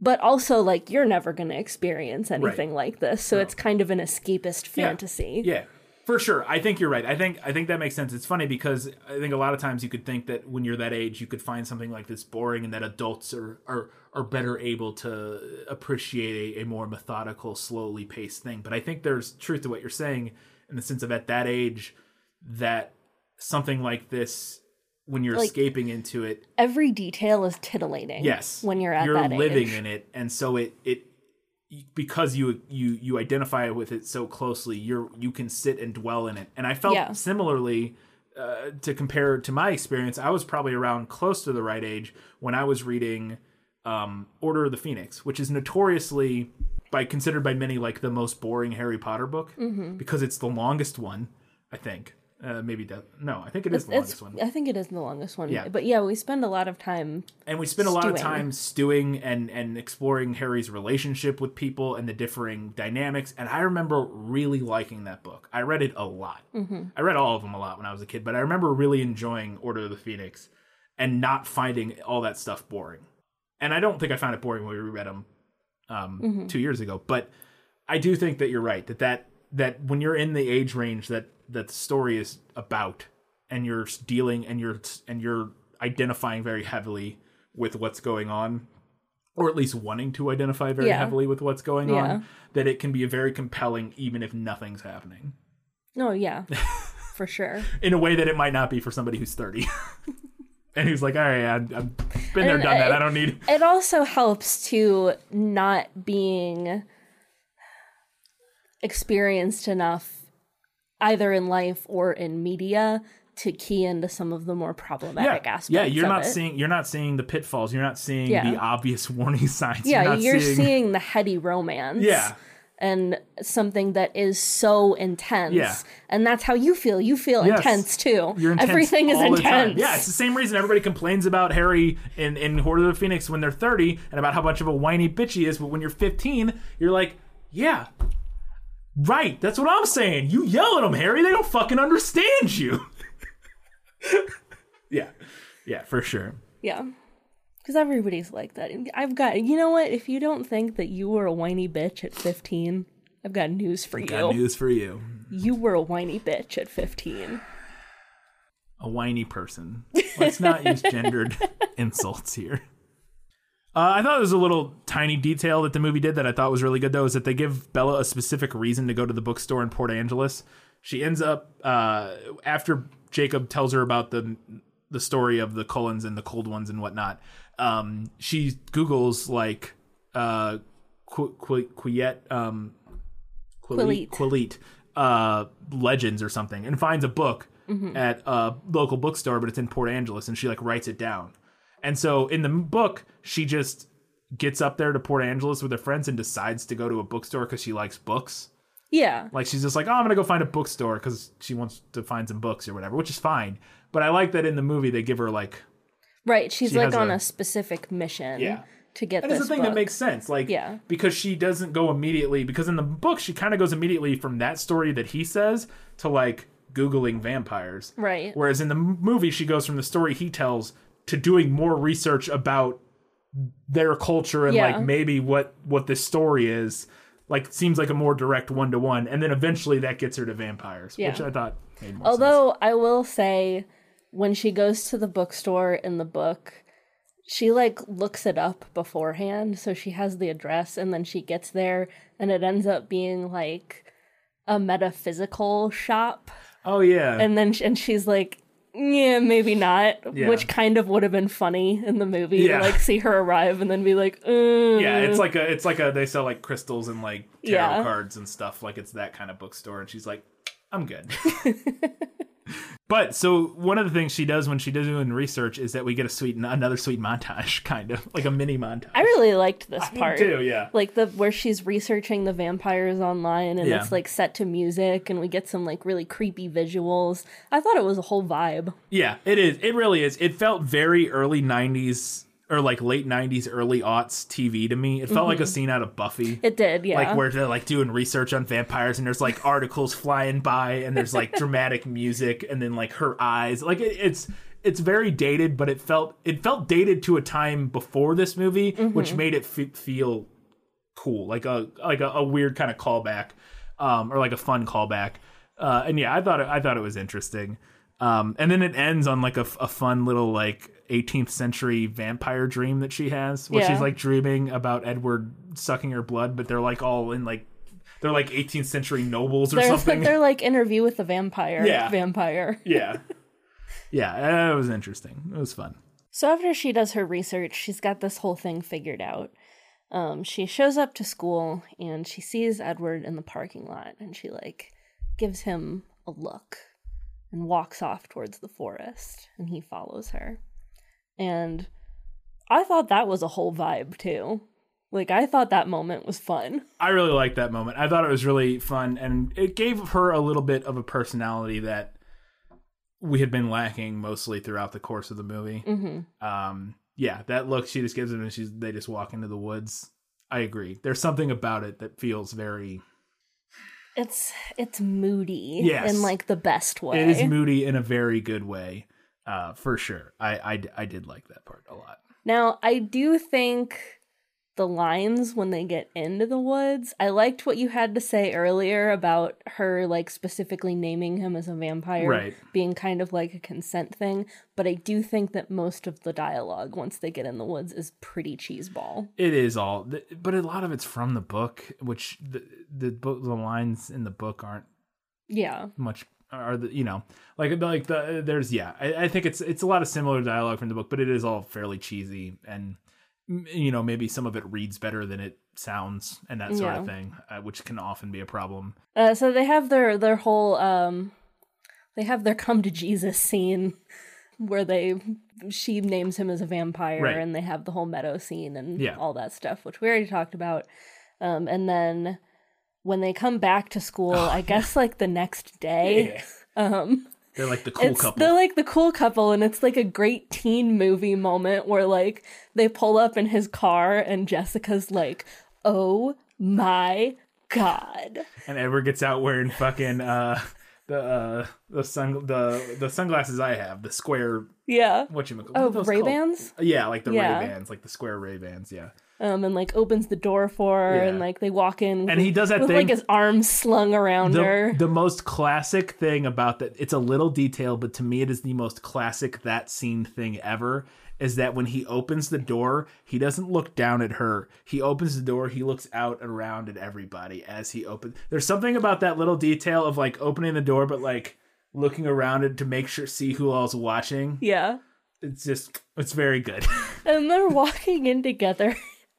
Bella is like, everybody's staring at us. And Edward goes, No, not that guy. Oh no, he just looked. yeah Which is like, it's just this great brief moment of levity Yeah. in the middle in of this otherwise movie. dreary uh very serious film other than the baseball that's not serious but Another little tiny moment that I loved, um, I think was the scene right after this, where she's washing her truck and he's like hanging out with her. Yeah, he like jumps off. The, He- he's on the roof of it. Yeah, he jumps like he jumps off down onto the truck and then he jumps onto the ground and she's like, "Could you just act human?" Yeah. And then he reaches down and just pops a giant dent out of the side of her truck. Yeah, it was fun.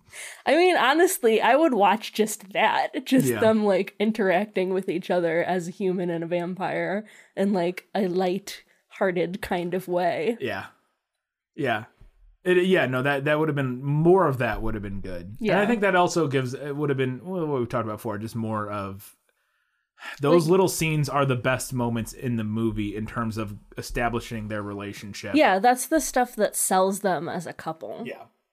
A- And doesn't and isn't just them looking at each Yeah. other or And the the story in a meadow or both book and movie, just the story overall needed more of that. Yeah. We needed more of those dumb little moments just to sell them as people who like each who other. live in a, a normal life most of the time. Yeah. yeah.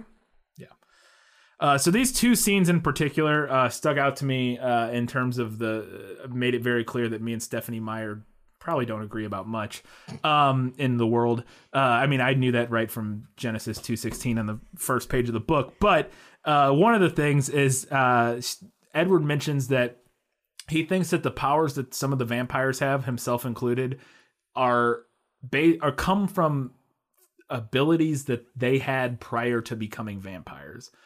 Uh, like that he was like more perceptive of other people's emotions and stuff when he before he became a vampire, and then that spiked. Which I don't hate that idea, like that that concept of like, oh, if you're particularly like uh, Particularly good at reading the room. yes, or, or or if like Carlisle is particularly was it a particularly smart, like uh, science minded person, logical person that somehow gets amplified and he becomes like a super doctor or whatever. Like Yeah. sure, you know, like he a really becomes a really good doctor, um, or something like that. Uh, I don't I, I I don't hate that idea, but one of the things that Edward mentions is that he goes, uh, Alice, uh, she was psychic before she was a vampire, and so now she's even more psychic, and I'm like. Wait, what? Okay, so psychics. I mean, vampires exist, so it's not outlandish, I guess, in this universe that psychics are real. But uh, it, for me, it felt silly, and the movie doesn't mention it, so I appreciated that. Now, maybe that'll become a thing later I, if we get more backstory for these characters in later movies or books. I don't know Um, mm-hmm. because we don't get much of like any of their backstories. We get a little bit here and there that Edward tells. but- Actually, you reminded me of something that I should have put under better in the book. The movie leaves out Carlisle's backstory, Yes. which we get, which is a really Oh interesting. yeah, I should have put. I forgot that. Yeah, that's a good point.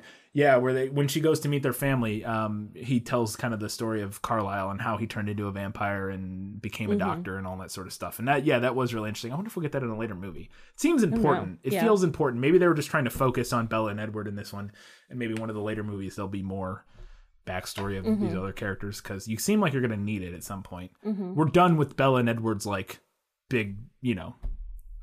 When I say we're done, I mean like they've met. We've revealed the mystery. Like you got a lot of groundwork to get through in this movie. Now that that's done, I feel like we can get to some other more interesting stuff in later ones, but we'll see. Um, but that I, I didn't like that she was psychic before she became a vampire. Um, and then also uh, Edwards uh, denies evolution. He's a he's a he's a creationist in the book, which I mean he was born in the 1800s, so maybe, or he was born in like 1900 exactly, I guess, pretty much, right? Yeah, Because he dies in the 1918 flu pandemic. yeah. Uh, and he's 17, so yeah, he was born like 1900 or 1901.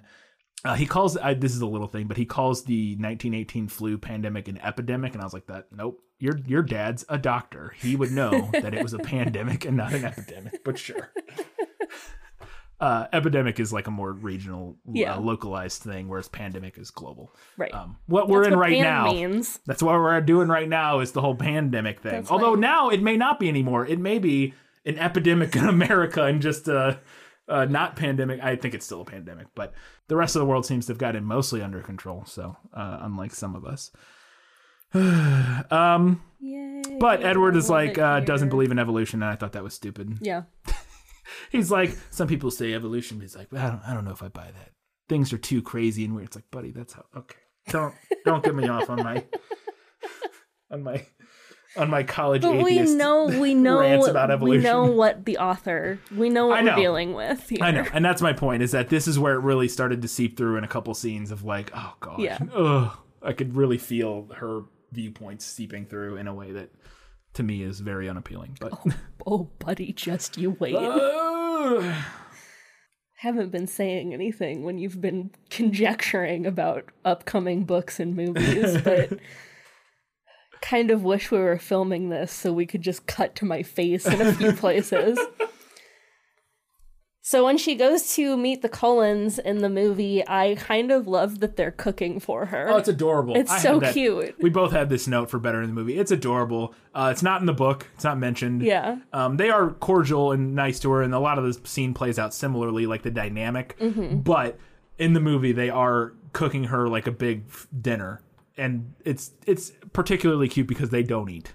Yeah. And so obviously they don't need the food, so they're going out of their so way. it's been who knows how long since any of them have cooked. Yeah, I, I mean, Carlisle says in the movie, he's like, it's our first time using the kitchen. like, yeah, which is yeah. That's I thought that was a cute little detail about to sort of uh, sell their in how they are embracing her as part of their their family and that sort of thing. Um, and yeah, I, I thought that was a fun little uh, little ad from the book. And I loved it's such a dumb line, but I think Rosalie at one point says, Yeah. "Is she even Italian?" Yeah, because they're cooking an Italian dinner. And Emmett goes, "Her name's Bella." Yeah. it's so dumb, but I loved it. Uh, so neither of these scenes are in the movie, and I was really happy about it. One, uh, it's it's the morning after they spend the night together in her her room in the book, and then her dad, uh, Charlie, leaves in the morning to go fishing or something, and uh, she goes and like sh- brushes her teeth, and then Edward just picks her up and carries her downstairs to go eat breakfast. It's gross. We talked about the whole thing with Alice asks, and it's the only one that asked before, like bodily moving her Just manhandling her. manhandling her. Yeah, and so I, that wasn't in the movie, which was nice. And then also right after that, uh, they kiss, and this is the the moment they kiss is actually the moment of the meme you posted today, which I thought was hilarious, and I didn't mention is that uh, they're getting she gets dressed to go meet his family, Yeah. and she puts on her best uh, full length khaki skirt. and blue blouse and becomes the world's most beautiful sexy woman ever in that moment The world's sexiest Bible salesman. Yes. Uh, oh my god. I, I had the same thought reading the book, and it was so funny. I didn't make a note about it, but when I saw your the meme you posted today about that, I lost it because yeah, I had that exact same Yeah. reaction where she's like, she she literally puts on a long khaki skirt and a blue blouse, and then Edward's reaction is that he's never seen such a divine, Such beauty. sexy, exquisite, just uh that ankle. like he's can't get over it. And it is very Puritan. Uh and yeah, the the the Mormon jumps right off the page in that moment. But uh he kisses her then and she faints, Yeah. which I'm glad they didn't do cuz that's stupid. that's dumb. The movie doesn't do that. So uh, and then when he does get to their house, this is a little detail that I thought was a really. The, the movie had a lot of these little details that were good. The movie has lots of faults, but some of these little details were clever, fun ads. I talked about the onion thing. We talked about them cooking dinner. This is another one that I thought was a fun thing. Is that they get to their house and they're walking up the stairs and there's this big mural on the wall, This is giant. and you can't really tell what it is. It's like square colors, like thin strips of color in a frame, Mm-hmm. and it's like squares or something. You're like, what is that? And then you realize, and she's like, are these graduation hats? And he's like, yeah, they, it's a sentimental thing. They just keep them all. And you're like, because they, you know, they go to high school over and over and over and over and over, so they graduate over and over, and they keep. Well, that's fun. That's a little fun detail. What an existence. Yeah, a nightmare. Oh God. Although, well, it depends. We talked about whether or not. I mean, if Edward still has some of the same emotional maturity, I wouldn't want to do high school again with the same emotional maturity that I Yeah. had in high school, over and over and over again. But like the idea of doing high school again with my current emotional maturity, I think I I wouldn't I wouldn't want to do it, but I wouldn't not want to do it. I feel like I would enjoy it more. I feel like you would have fun with it like the first couple times. Oh like yeah, redoing high school like as a beautiful, intelligent, wealthy person who like the epitome knows, of privilege. who knows so much more stuff than everybody else does. yeah. Yeah, you would enjoy it the first handful of times, but I don't even mean in his shoes necessarily. I just mean doing high school again. Like, I, I, I just think I would really much more. I would if I got to do high school again when I was twenty five or thirty.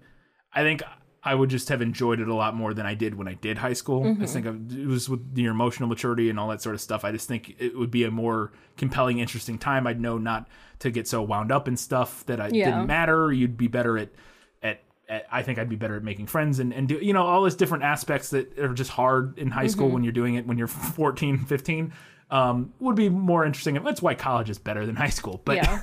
but even then you know the idea of going back and doing that same kind of thing of high school at an older age I can see the idea of it being interesting but never a hundred times. No. no. But that first time, yeah. That first time. Be something else. Rolling up, not giving a single solitary fuck. yeah what any of your classmates thought of you. so Edward's bedroom in the book is he's like super into music and they describe that his room has like heavy fabric hanging on yeah the like walls draped on the walls for acoustics. I was glad that they didn't go with that in the movie because I was a little creeped out just reading the description of it.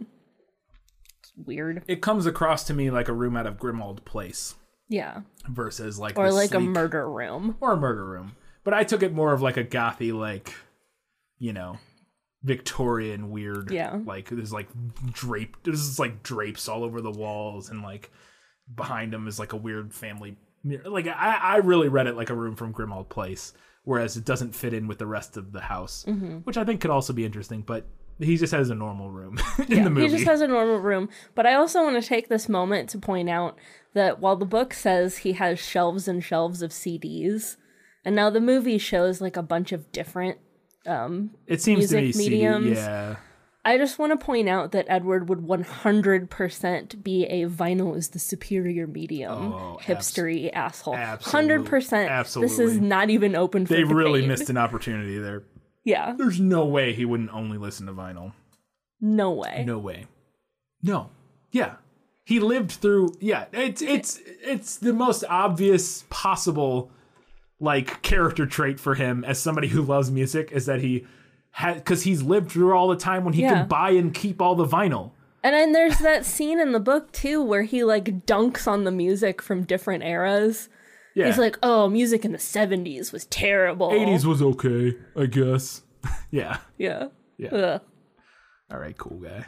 I thought having them dance in the in his bedroom was kind of cute. Yeah. So it was like a, a very like quote unquote normal teen movie romance thing. Yeah. I thought that was cute. And I also want to go on record as having said that it was really nice to not have to constantly hear about how cold Edward is. Oh my gosh. Oh my because gosh. that is something that Bella just harps on. He's cold and hard. Yes. He's a statue. Yes. Congrats. Marble. Marble cold Marble, hard cold, chuckle. hard, alabaster. Greek god. Yep. Like, I know I've, I've gone on about what we miss without Bella's point of view, but I did not miss any of that. No. Yeah, she talks every time, and I, I, I made it. I, I mentioned it at one point. I was like, you know, you'd think maybe once Stephenie Meyer could not add the descriptor "cold" before every time, like in the sentence, uh, uh, anytime Edward touches her, because it's always in there. Cold is always in Yeah. there, and it's like, oh, I, I know, I'm aware now that he's cold. I get it. He's cold. He's Very been cold the whole time. He's Still cold. not getting any warmer. Nope. But okay. Let's talk about vampires playing baseball. Yeah. Because this concept is so bananas that it's ballsy. Yeah.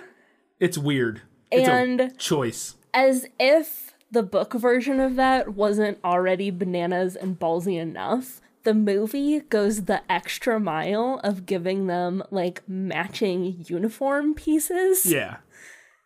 and then sets it to supermassive black hole. Yeah. Just like all in. Yeah. Fuck it, we're all in. I love it. Yeah. I had this in the movie Nailed It. I think you're right that the movie even dials it up, but I had it in the movie Nailed It because my reasoning being that it's it's so stupid in Yeah. the book. You're like, this is the I, I say stupid. It's it's just ballsy and weird and funny and dumb. And the movie just does it Unapologetically. unapologetically is like, "Yep, that's it's stupid and ballsy and dumb, and we're doing it." And we're gonna even we're gonna and we're gonna set it to Muse because fuck you. Like what? I, it's I yeah I, I agree. I had it in the movie Nail It, but I think it's the same thing. It's just it's so weird and silly, and it the the, the depiction of it is exactly what you imagine in the book of them Yeah. running through the woods you know, catching balls a million miles away, and then like when they slam into each other and like in midair, and it's all stupid and dumb and great, and like and, yeah, it's just a weird thing. And while we're on the subject, so they're playing baseball, and the other uh, bad coven of vampires shows up, and they want to join the baseball game. Yeah, So, is the implication that all vampires love baseball? yeah, they must. It's America's pastime, Katie. all Do American you know vampires love. what that sounds like? Did you ever read uh, the Bailey School Kids books? That was like uh, vampires don't wear polka dots. Um, I don't remember. Frankenstein doesn't eat in the cafeteria. Oh, that like, sounds stuff like vaguely that. familiar. I read them like second, third grade. That sounds vaguely familiar, yeah. Yeah, But I this don't- is this this is like a Bailey School kids book. Vampires don't play baseball, Hmm. but they do. They love baseball. All vampires love baseball. Yeah. We should just enter that into vampire lore, like the have a- collective vampire lore. That might be one of my. Uh, I'm gonna have to. I'm gonna have to. I'm gonna put a pin in that for my prediction segment for a later movie. Okay, It's not gonna be my prediction. It's gonna be my wish segment. Is that we see? I'll just spoil it now. That we see, uh, VLB, Vampire League Baseball. yes, They have like a and they or no, the World Vampire Baseball Classic, uh, WVBC, which is like in, in the World Baseball Classic is where the, it's like the World Cup of baseball, but it's like that but with vampires. And from all over the world, they have like a tournament every four years, or maybe every it. ten years. I Where they love play it. baseball together, and they just all play baseball no matter where they are for whatever reason. vampires love And baseball. and it could be like it could be like the World Cup and the Quidditch World Cup and Yes. But it's like the the World Vampire Baseball Cup. I think that would be fantastic. Just, I mean, you're already leaned into a dumb thing. Just really lean into it. Uh, speaking of the bad vampires showing up during the baseball game, in the book, they're described as just wearing like hiking clothes, like blue jeans and stuff, uh, and like looking kind of generic. In the movie, they have like a whole aesthetic, and I love it. oh yeah, they have a great aesthetic. They have like a great look. Like they the- look like, the evil Victoria vampires. with like the big fur The big fur shawl thing, and just like and and- like Laurent with his suit. yeah, he's got the suit, and, and they're barefoot, and I Yeah. think they are mentioned as being barefoot in the movie or the book. Too, Yeah, they but, are. But they they sound way more generic and boring, and they have like backpacks and stuff, and the they just look like sound like hikers basically. Mm-hmm. Um, but I love that they have like a whole aesthetic in the movie, which obviously they would have to with their big dramatic entrance. But Yeah. I'm glad they made that choice because yeah, it's more fun that way. Uh, also, we mentioned earlier, but the book or the movie really streamlines the ending. Uh, I think it makes sense. They just get her to the dance studio, Yeah. and it's less convoluted. They Yeah. miss a couple we, details. We miss a couple cool details, but it is a lot more streamlined and easier to follow. It makes more sense, and it, it, it, the, the the book has a little unnecessary is a little unnecessary in like the the the the the convolution. the trail that we or the the path that we take to get to the climax. In the movie, we actually see James Biter, and then we actually get a fight scene Mm-hmm. uh, between uh, James and Edward. Uh, whereas in the book, we, she just kind of like hits her head and realizes she's bleeding a lot, and then feels a searing pain in her hand, and then passes out, and then wakes up in the hospital. Or we hear some, we get some like We get like a little bit. of the talking of Yeah. like Carlisle and Edward being like, "Oh, you she's gotta," kind of like going in, and out, of yeah. consciousness, and, and so we don't really know what's happening. We just hear Carlisle telling Edward to like suck the venom out of her Mm-hmm. hand or whatever. But yeah, I thought giving Edward a fight scene with James was a good idea. yeah, because that's what happened in the Yeah. book. We just don't see it or know Yeah. at all what happened. They just like later they're like, "Oh yeah, we killed James." Mm. Oh okay. all right, fine. Speaking of, Alice rips his fucking head off in the movie, and that's not in the book. Because Alice is easily the best, most interesting character in this series. Uh, you're I I'm already on board and agree so far. Uh, in my yeah, uh, after the first book and movie, I 100% agree. But she, it's out of nowhere. They like they Edward's about to kill him, and then Carlisle's like, no, Alice, rip his fucking head off. And then Alice jumps up and just like fucking rips his head off. I was like, "What is happening?" Okay, wait, why can why is Edward not allowed to kill him, but Alice can just like yoink his head right off? Uh, sure. Uh, and then they build a big fire and burn his body in it. But I was unprepared, and they don't dwell on it, and they never address it again. that for some reason they have Emmett, who's like this big hulking monster of a human, and he just holds him while Alice Alice jumps on his neck and rips his. It's very strange. I don't understand why, but I don't know, man, I'm into but I'm not mad about it. I'm not mad about it. Uh, my last note here. Um, this is it's like a super quirky girl thing, which is kind of annoying, especially in the aughts. Yeah.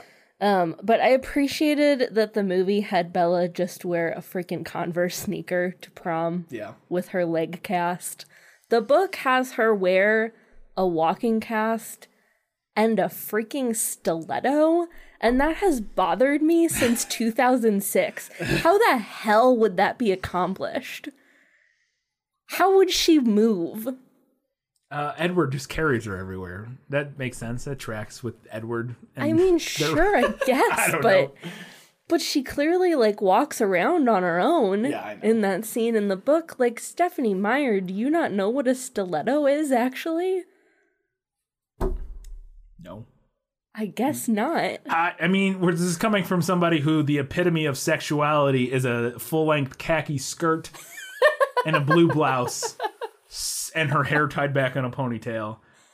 So, and and if that's your thing, I'm not saying that it can't be sexy. I'm just saying that that's what we're that's the level we're, we're operating on here. So, uh, I would go out on a limb and say maybe she's not uh, super uh, verse well versed on stilettos and their uh, functionality potentially.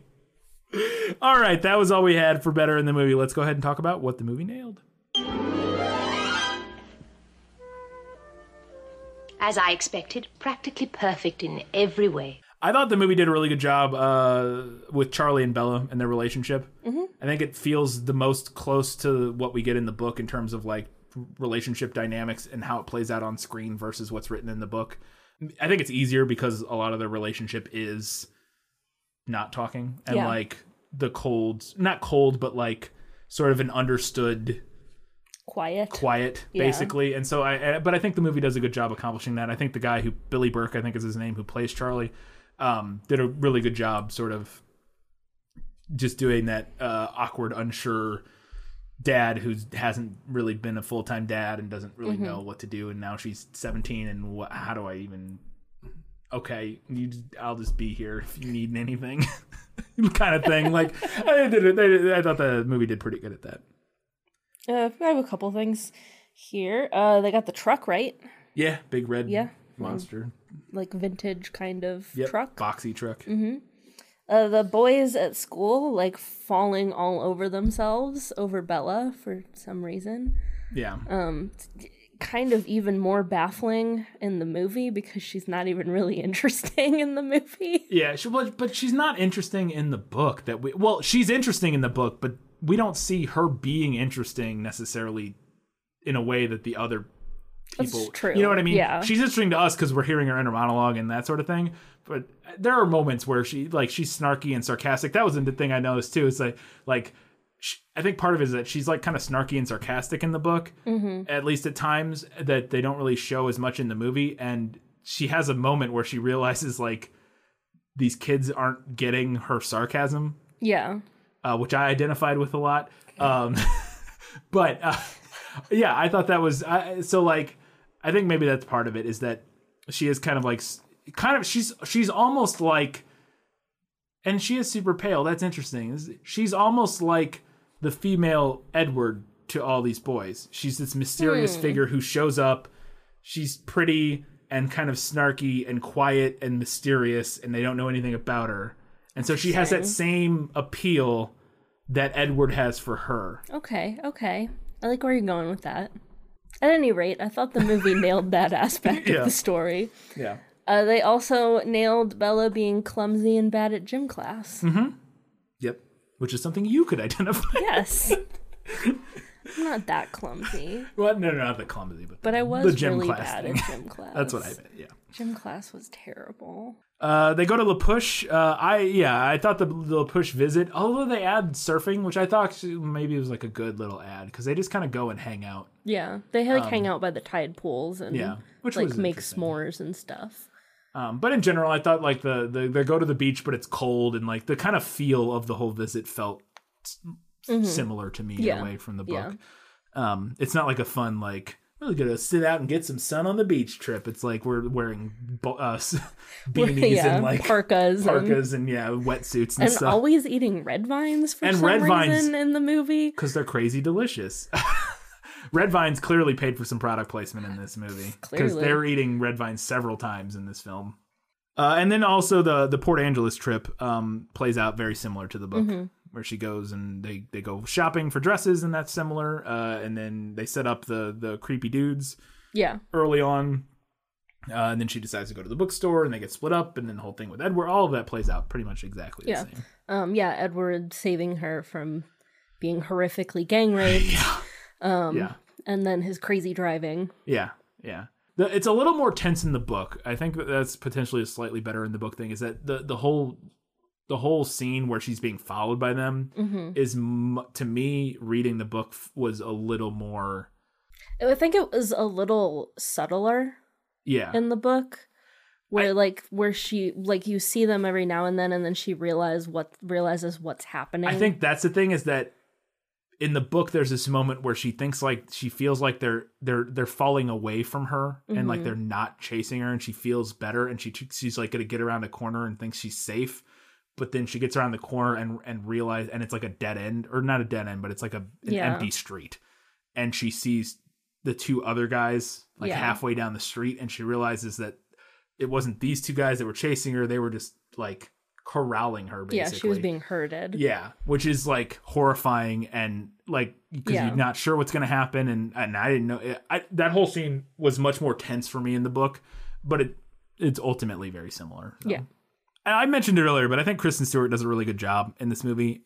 I'd argue she does a great job. It has to be hard. I mean, her her. I don't think Bella's a good character in the movie, especially compared to the book, where I think she's a relatively interesting character.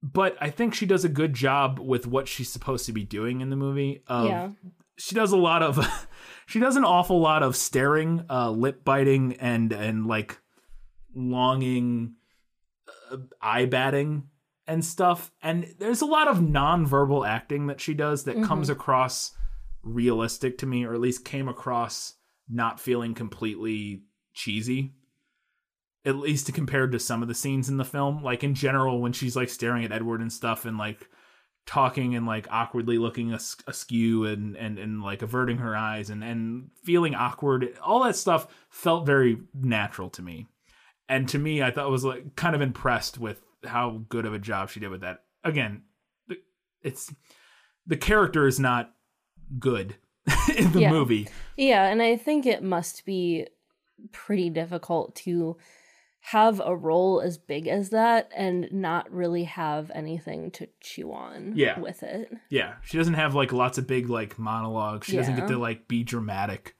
She just kind of hangs out and is awkward and and and and and and uh enamored of Yeah. people which is like a very subtle thing to do well and i think she does it well so uh it's the thing in the book that the movie i thought nailed is that edward has like an anger problem mm-hmm. he has like a rage problem. He's like, if I go back there, I'll just murder those guys. And this is super hot to Bella.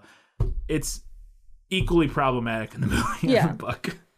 yeah and then- then that's one of those things like we talked about earlier that if you're younger Yeah. more in the target audience for this you're not really picking up on that as a red flag Yeah. it's it comes across at least in my memory more of as an indication of like passion Right. and intensity Yes. which Which you can read it that way. yeah which seems very hot Right. when you're younger and you're not reading it as a red flag Right. And you could it could even be done that that that emotion can be done in a way that isn't gross or problematic. I think there can be there's I mean cuz obviously there's there's there's a uh there's a a good quality to wanting to protect your loved ones. Yeah. Obviously. Like that's a, a good thing. Like to to to want to uh yeah, to want not want uh, uh any harm to come to the people that you love and that sort of thing. Uh but the the way it's portrayed in the book and the movie is it's less of him wanting which there is this of him like I, I I don't know what I do if everything anything ever happened to you and I care so deeply about you and all these sort of things. That's a big part of it. But it's also like he like he like rages out and is like oh I, talk to me about anything so I don't go back there and just rip those limbs off. Like that that like extra level of like not okay there she's safe now so you're done with that. This is no longer righteous anger in defense of a loved one. This is now like i'm just a rage filled m- person who wants to murder like vigilante ju- vigilante justice murder people. You know what i mean? Like it's Yeah. it's that, it's that sort of teetering thing that you get in superhero movies of like sometimes of like that line between like with Batman of like between like justice versus like oh you're going too far. Like you're going over the mm-hmm. edge. And it and it it's it's supposed to be endearing in this book. Like it's supposed to be a thing that she finds very attractive about Edward. Uh, and I get it, but it's it's gross. It's Um, gross. okay, now I'm having trouble remembering because having read this, now I'm starting to remember stuff from the other books and it's starting to meld together a little bit. Okay. In Twilight, you've only read Twilight. Yes. Did we find out what Edward was doing for a period of time when he did not live with the Cullens? Yes. Yes. He's yeah. He said he went. He did. He was Dexter for a while. Yeah. Okay. He went. Yeah. Yeah. He did. He does mention that that he went when he he left Carlisle for a while, um, and uh, he was killing. He was eating people, but it was only people he thought were bad people. Okay. He mentions that. There's not a lot of detail, but that is mentioned in the book. Okay. I couldn't remember if that was in Twilight or if I was remembering that detail from another book. No, no, no. That is from this one. And and yeah, so like there's I I get it. I'm still I, I'm this is a whole another thing. I'm not I'm not I'm very much not a fan of like vigilante justice and that sort of thing. I'm I retrib, re, uh, retributive justice doesn't doesn't get my engine running at all. Um and so uh and a lot of that is ties back to a lot of different things, particularly my views on free will which we've discussed at length. But all that being said, it's still regardless of any I think even even I think even somebody who doesn't necessarily feel the same way I do about retribu- retributive justice and that sort of thing would still find Edward's personality in certain scenes in this book problematic Oh, and yeah. weird. No, like you know what I mean? Like Yeah. like even if you're into like revenge and justice, he's like over the line and in a weird way that's like and and the fact that it's portrayed as this super like attractive thing is like ugh, Yeah. ugh. red No, I agree. Yeah.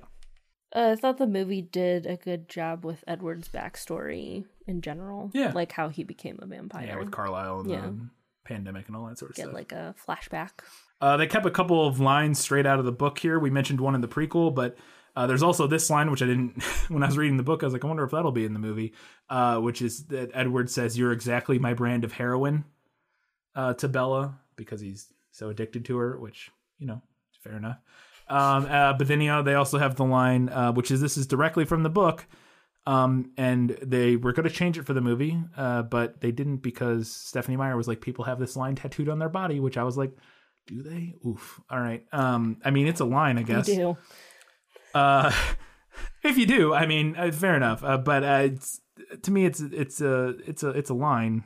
So the lion fell in love with the lamb. What a stupid lamb. What a sick masochistic lion. I'm assuming most people would just have the first part of that. Yeah, probably. Even still, that's a whole ass problematic. li- That's the same thing I'm talking about. That's the whole. To me, that still embodies the weird, gross, like uh, gender role patriarchal Power like power dynamic Yeah. thing that's really gross to me Yeah. in a way that i uh, uh, i mean i can again i can get reading that line and and in years past and and being into it and not reading it in the same way i do Mm-hmm. now but reading it now it's uh doesn't not a big fan I thought the movie nailed the Cullens and like their dynamic and how it's like especially how they interact with Bella, where you can tell that like most of them are like all for it. yeah They're yeah. like, woo. except for rosalie Yeah. Well, we find out more about Rosalie later. okay good Put a pin in her. I gotta put a pin in that because I don't know what's going on there. Uh, so I was definitely feeling, and I I don't know. I feel like I've heard you mention this before, but I could be wrong. Uh, when when she goes and in, is introduced to their family, there is some weird, and it's in the movie, which made me. Th- I have a I have a whole thing about this later in my prediction segment. But it, they even the fact that they thought to put this same weird dynamic in the movie made me feel like there must be something to it, and that I wasn't crazy. There's like some strange chemistry between Bella and Alice that is I don't understand what it's supposed to be. And now I'm assuming it's not what I feel like it is. It's not what you feel like it is. It's not what you want it to be. okay. Cuz there It's there. But why is it there? Is it something else? You don't have to spoil anything, but is it something else or is I it just I think it might literally just be the author not really knowing how to write an intense friendship. Okay. Interesting. I guess it's a friendship thing, but it feels okay. I gotta read. I I just here I got the page number here. So this is when Bella and Alice like they've talked a couple times, but this is when she's introduced in at the house with the family. Hey Edward, Alice called enthusiastically. She ran down the stairs, a streak of black hair and white skin, coming to a sudden and graceful stop in front of me. Carlisle and Esme shot warning glances at her, but I liked it. It was natural. For her, anyway. Hi, Bella, Alice said, and she bounced forward to kiss my cheek. If Carlisle and Esme had looked cautious before, they now looked staggered. There was shock in my eyes, too, but I was also very pleased that she seemed to approve of me so entirely. I was startled to feel Edward stiffen at my side. I glanced at his face, but his expression was unreadable. You do smell nice. I never noticed before, she commented, to my extreme embarrassment. no one else seemed to know quite what to say, and then Jasper was there, tall and leonine. Listen, How does that read any way other than I don't. listen. It's there. I don't think that the author intended it to be what it reads as. How is that If? I had to guess. I mean, I I believe you. like knowing what we know about Stephenie Right. Meyer, is but there? there's the there's a lot of fic out there. I'm sure there is. I'm sure there is. But it's not even. It's not even subtext. It's text no, in this scene. It's not. It's not even subtle. But and I, Well, I the thing that's weird to me is like I don't understand what that's supposed to mean. If that's not some weird allusion to like some romantic chemistry. I think that it is supposed to show us that Alice is comfortable right off the bat with it because she doesn't have to do any guesswork like the others are having to do. I think it's also supposed to be like a quick start to them being really good friends. I agree with you that it reads differently, okay. but don't get your hopes up. I'm not. I'm not. I'm not. I'm. I like I said. I. I know. I. I know enough about Stephenie Meyer and what I can assume. But it's just the, the way that read, and then the way it's portrayed in the movie. It happens very similarly. Yeah. Like Edward's reaction and everything, and it all feels. Although I guess my only thought is that this is an allusion to the fact that Alice knows she's going to be a vampire. Yeah, I think because that's, that's, mentioned in the book, right? At some point, is that Yeah. Bella says, and in the movie, Alice that Bella's sees like that sees in the is future. in the future, and Edward's like, ah, things can change, and so maybe that's. But even still, it doesn't make it doesn't read that way to me. It just reads like Edward's reaction and everybody's reaction, and the, this every every word choice is so specific to read the way it reads, and it. Uh, anyways, all right, let's move on. Sorry. But I think, Uh, and I don't really want to get into it because this is already going to be a long episode. We can talk about this later. Yeah. Stephenie Meyer is not a good writer. No, I yeah, I agree. And I think that partly what we're seeing here is somebody who is also maybe not particularly well read and maybe doesn't realize oh. That the choices that she's making with her language could be interpreted differently. I don't know if like not being well read is maybe the best way to put that. But, But- maybe the diversity of Yeah, the, the, diversity of the media that she has consumed is probably not great. maybe not as as yeah. Probably not particularly broad. Probably yeah. does not include anything with LGBT themes. Uh, but see, I don't even need the LGBT thing. I, you, you write, you swap that out. Like you could write that same scene.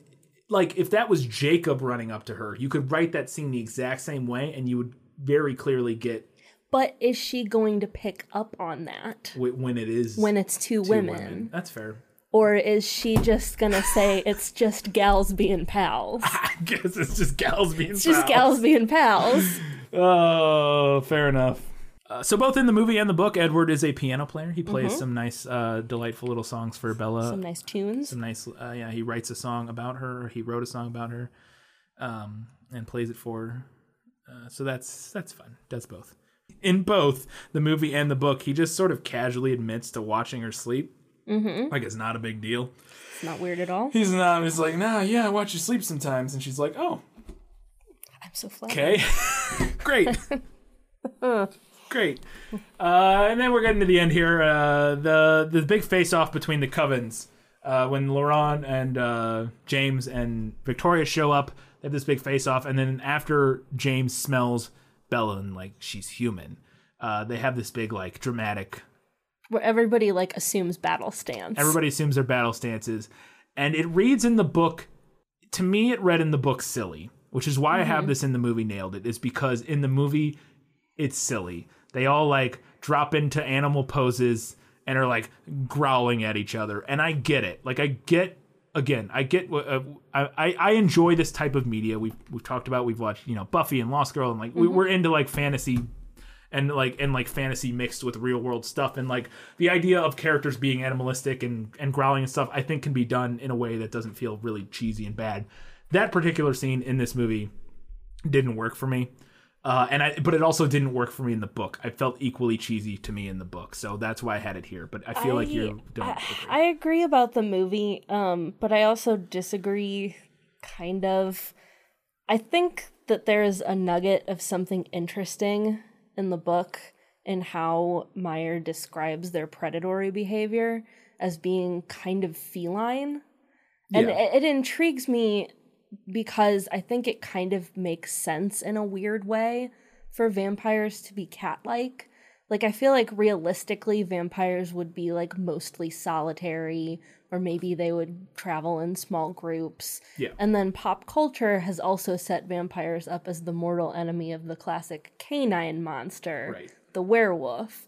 And I think a better writer could have done something with that idea and made it like really interesting and creepy. However, much like their super speed, etc., basically all of their powers, I think it is better off left to the imagination. yeah, Um, And clearly, what I was imagining reading the book was not what you were imagining reading the book, because I thought there was kind of something interesting to it. it was better in the book in my head, but still cheesy was my But thing. I yeah, well, and there's just no way to put that on film and not have it be cheesy. Maybe an incredibly deft hand and a very big budget could make them appear like just the right amount of inhuman to pull it off. And I think if you could pull it off, it would be interesting and creepy, but The you that, can't. Yeah. The thing that we discussed that potentially would have worked, but I think they didn't do for numerous reasons, is that if you do the Buffy vampire thing, um, which is in Buffy, the vampires look like normal humans, but when they're Like when, when they go vampire. when they go vamp, when they vamp out, they they have prosthetics on their face that like uh, make their noses kind of They they have like like they have like eye ridges Yeah. and like um they their noses look like widen they're out on top, snarling. and, and yeah, they have they have they just they look like your classic vampire kind of like demon. they makeup look thing. kind of demony animalistic. demon light mixed with human. And I think if they had done something like that, it would have worked. I think they didn't do that for numerous reasons. One, budget. Mm-hmm. Two, it's not in the book. Three, they didn't want it to look too much like Buffy or Yeah. something. So like I get why they didn't do it, but I think that does help sell when they when they do the growling and snarling and like the more animalistic stuff, it feels less cheesy if they look less human. Yeah, Whereas if they just still look like themselves and then they're like, it's like, all right, like it's just a little silly. But uh, so the movie nailed the exposition dump uh, of who James is and what he wants and why. It's just Edward in a car driving, going, "He's a tracker. I could sense it on him as soon as he walked up. He loves you and he wants to murder you and he lo- he hates that I wanted to protect you and that we all care about you and he's obsessed and he won't stop until he murders you." Okay, that's the plot. That's worth it. like that's both the movie and the book do the exact same thing there. Yeah. It's just Edward like I read his mind. Here's what's happening. like moving on. Yeah. It's a clumsy in both, I thought. Like it's I get Oh, it. for sure. It's it's definitely one of those like I read his mind and here's the plot for the rest of the book. Uh, the movie does nail the Charlie scene when she leaves uh, and bails on Charlie. Uh, like the entire scene is basically word for word, like Mm-hmm. moment for moment, where she storms in and she's talking about leaving and uh, how she uh, she's mad at Edward and she like she like fakes a fight with Edward at the door and then she's leaving, and then she says the same thing to Charlie that she said to her mom when her mom, or that her mom said to Charlie when she left, to like really get Yeah. him to not chase after her and that sort of thing. It's like literally word for word exactly the same scene. Um, and I think it's a it's it's it's a it was one of those scenes that in the book I was I was upset before the scene happened, which was was one of the things that was obviously effective storytelling in the book is that I felt I was not looking forward to reading her upsetting Charlie in that scene. Yeah. I liked the dynamic of their relationship and when she was like I have to leave in 15 we have to leave in 15 minutes and I got to you know, I'm going to like I gotta be mean to him. I was like, I don't want to read this. like, I don't, want, I don't want to read her being mean to Charlie. Like, and I was like, oh, okay, well, there you go, move book. You made me feel something. like, good job. like, I, I don't, I don't, I don't, I don't want to read that. Uh, and yeah, it was upsetting. It was, it was sad, and uh, and the movie I thought captured that pretty well. Yeah. Uh, there was a lot about the ending that got changed, but I did like that the movie kept James tricking Bella with the old home video. Yeah. I thought that was a, a clever a ruse. little, yeah, yeah. it's fun. I feel like I've seen it in something, but yeah, sh- Probably. but it's it, yeah, it's fun. Uh, and then the last thing I had was that uh, caught the villain monologuing again. Uh, he gets her in the room in the ballet studio and he explains his whole plot to her. He's like, "So you're probably wondering why you're here. Well, I." This tape, your mother, I stole it from your house, and then I, you know, he goes through his whole plan, and it's okay. Thanks. It, it's very Harry Potter in that regard of the villain sitting there explaining everything that has transpired up until this point, uh, and that sort of thing. But it, it happens in the book and the movie. So, all right, that was it. Whew, we're almost done. We got a couple more segments, but we're first is a new segment. We're calling it Brian predicts the Twilight Saga. It's gonna happen, Edward. I've seen it. in order to replace, we don't have what's that in the book. We don't have Guess Who. We don't have Lost in Adaptation. In order to, you know, add some more diversity here to our entertainment, I thought it would be fun because I don't know anything that happens in these. If I tried to predict what was going to happen in each concurrent book uh, in this episode, so it's called Brian, Brian predicts the Twilight Saga. But in this episode, I am predicting what I think will happen in New Moon. I have three predictions, and then I have three wishes. So I have my predictions of things that I'm like trying to make like a like a, an informed, like thoughtful, like prediction of like what I think might reasonably happen, mm-hmm. and then the, my wishes are like things I would like to see happen that probably won't. So my predictions are one in New Moon, Bella becomes a vampire. It almost happened in this one. It's gonna happen at some point. It's a spoiler. I do know she becomes a vampire. I think. I actually don't know that. I she becomes she gets some powers. I don't know. I I think she becomes a vampire at some point from cultural osmosis. My guess is that it happens at the end of the next book. Second, uh, Edward, overcome with desire, accidentally eats another human, and Bella has to decide if she's going to forgive him. I think that could be an interesting test of their relationship because we've kind of gotten their relationship going in the right direction. Obviously, I think Jacob's gonna because it's called New Moon Wolves. Jacob's gonna play, and he's on the cover of the movie. Jacob's gonna play a major role in the next one, so there's some tension there already. But I'm thinking that uh, there could be some more interesting tension between Bella and Edward if he, for some reason, maybe in jealousy, there's some dynamic with Jacob and Bella, and he gets upset, and then something happens, and he's out, and he kills a human and eats him, and then she finds out about it, and Bella's like, "What the fuck?" Uh, and my final prediction is I, I think a Cullen's gonna die, but I didn't. That was too vague. I'm gonna narrow it down. I'm gonna guess that either Rosalie or Emmett dies. They're together, right? Yeah. One of the two of them dies in the next one. That's my guess. All right. So we have three predictions. Yeah. We'll see how that shakes out. My guess, if I had to narrow down to one, I would say Emmett dies, and that cements Rosalie's uh, face turn heel, and she defects to some evil side of that hasn't been introduced yet. okay. Because she's already like doesn't like Bella. Uh-huh. I could see it going that way. Um, that might make the most sense because Emmett's kind of nondescript. Don't, nobody, he's just like a big, strong dude, whatever. And killing him also ups the stakes because he's like the biggest and strongest. So if he dies, it's like, oh my god, anybody could die. He's so big and strong, and it it's more motivation for. I'm betting that Emmett dies, but one of the two. All right, these are my wishes for New Moon. uh, the Alice and Bella romance subplot picks up speed. Notice I don't say begins because it's already begun in this book and movie. Uh, I'm saying that's that's really going somewhere. Uh, I would wish it was really going somewhere because that's well way more interesting. Second, uh, I really hope that we get to watch one of the vampires chew on a dead deer or bear. Ideally, a bear, because we there's a mention in this book that Emmett hunts bear, and I think that would be funnier. But one of the two, I want to see. Him, I mean, we see him like catch a deer in the beginning, but I want to see an, a, a vampire gnawing on an animal in the next one. And then finally, this is a what way out there one, but Mike tries to fight Edward. And since Edward is trying to blend in as a human, he has to let Mike beat the shit out of him. I want to see that happen. I think that would be a fun scene. I want something happens like uh, uh, uh, there's some tension between Edward and Bella. Mike is being the protective friend and still kind of in love with Bella is going to defend her honor against Edward and challenges to him fight. They get in a fight and Edward can't beat him up because he could kill him as we already have established. All right. Those are my predictions for New Moon. We got a few odd and, odds and ends and then we'll get to the final verdict.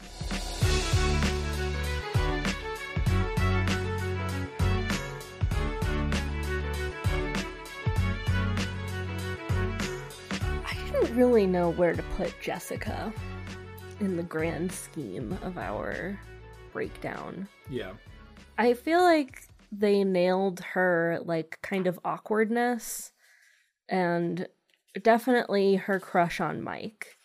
But I felt like in the book she was actually a pretty okay friend to Bella.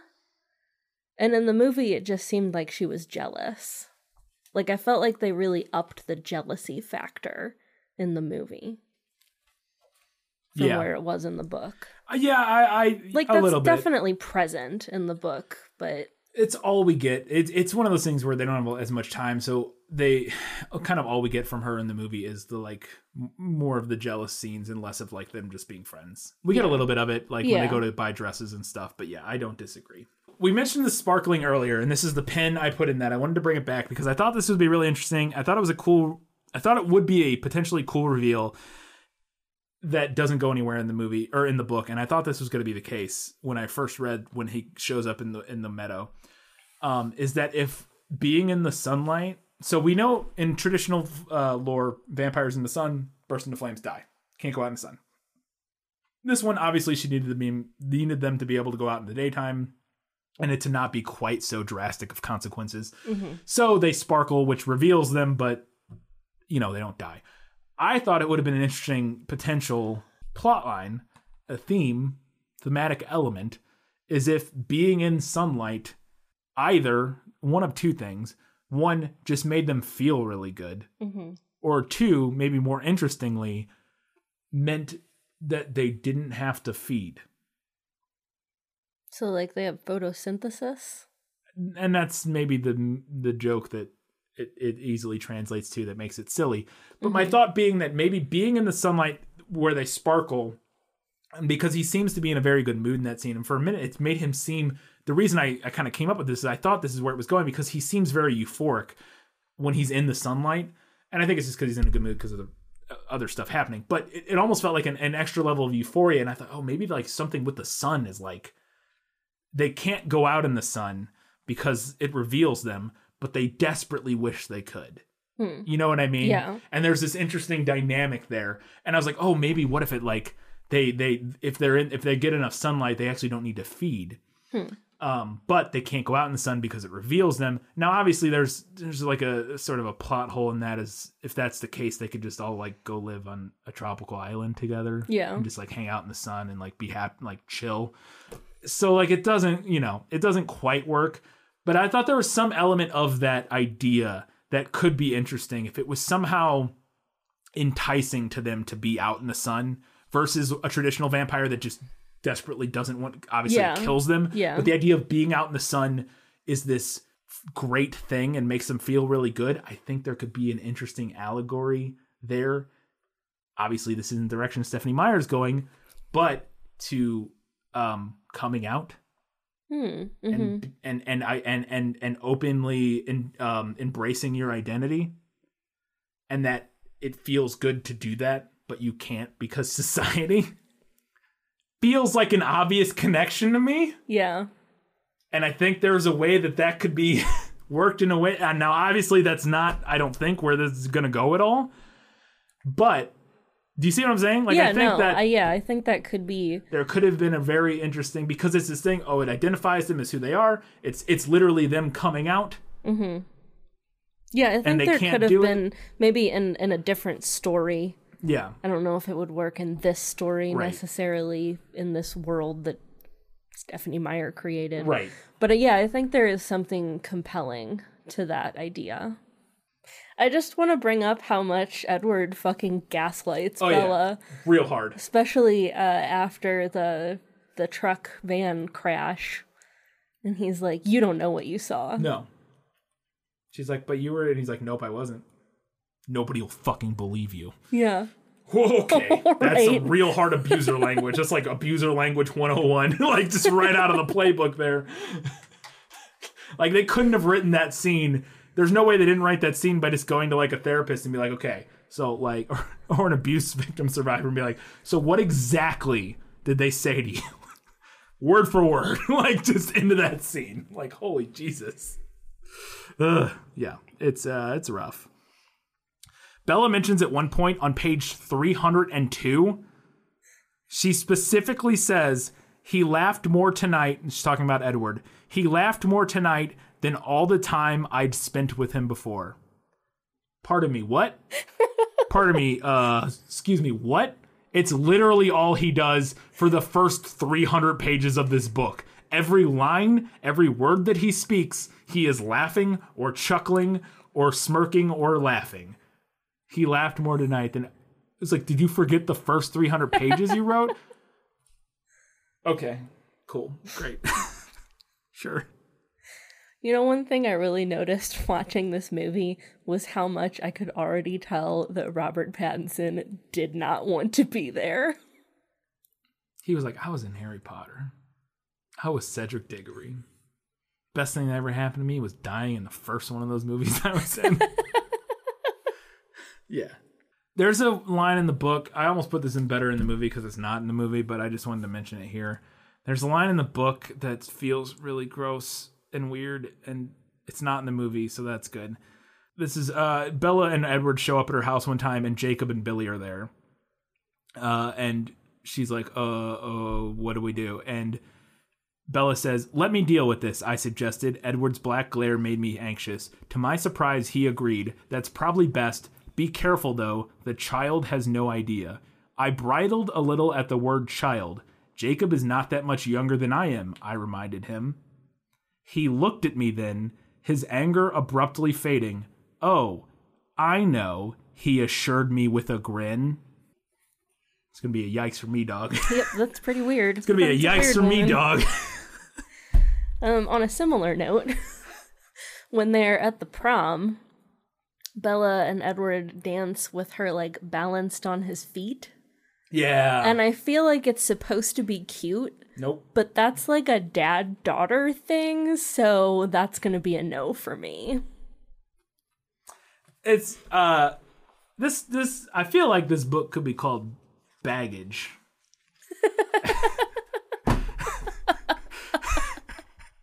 That's maybe unfair, but there's definitely you get the feelings of uh some very particular yeah interesting um things that occur that are uh rough. Yeah. Yep. I have a couple other things here. Um, oh, uh, one the first thing here. Uh, this is a this is a rape culture red flag thing. Um, did you note reading the book that Bella routinely blames herself for Edward's actions, Yes. both real and imagined? Um, because sometimes she'll be like, "Oh, this could have happened," Yeah. and it is always her fault. Yes. because she smells so dang good. Yeah. And that, that and that is not even a subtle analog No. to she was wearing a short skirt type of And men ideology, and men can't control themselves. No, Yep. The the the parallel between the vampire wanting to eat her. I mean, it's it's it's the it's again, it's not even subtext. It's basically Yeah. just te- it is Yeah. technically subtext, but it's basically just text of the the the parallel, the analog of um oh, it's of sex. It's not subtle. at no, it's not subtle. Is that is that him eating her is literally sex? Like that's Yeah. is, is them having sex, and uh, and yes, it is always framed as something that he can't control, obviously because he's a vampire. Which it's, it, I mean, when you and that's what makes it so insidious is that when you steep it in this weird fantasy thing where it's like he literally is like a, a, a bloodthirsty demon, like it's magic. Like yes, like that that that is true. Just in this book, like he's a vampire and it's it's impossibly hard for him to control his uh, desire to eat her. But then it, the parallel for that is that it's yeah of him wanting to sleep with her and that sort of thing, and and it and it is always framed as something that she is guilty of enticing in him Yeah. not by her own doing necessarily, just by the nature of being her, Mm-hmm. a girl. Just existing. Yeah. Literally just existing. Yes, it's real rough. Uh, yeah, and and I'm sure there will be more of that, but it is it is it is a thing that runs throughout the course of the book that is a constant, uh, uncomfortable reminder of sort of, and it's the most obvious, as we mentioned, like moral, like Mm-hmm.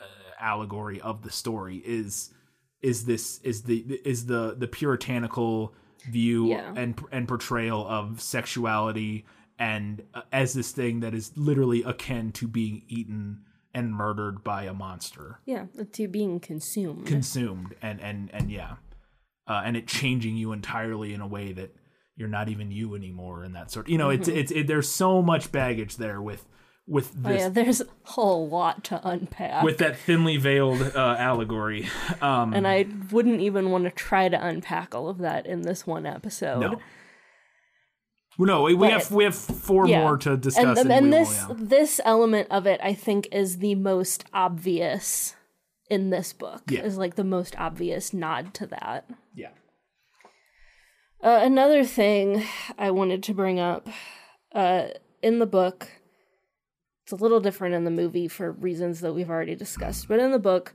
the instant that bella and edward become an item bella becomes so insufferable like the first 250 pages or so, I was like, oh, I forgot Bella is actually not that bad. I liked her And then, like, they get together and it was like, ka-chunk.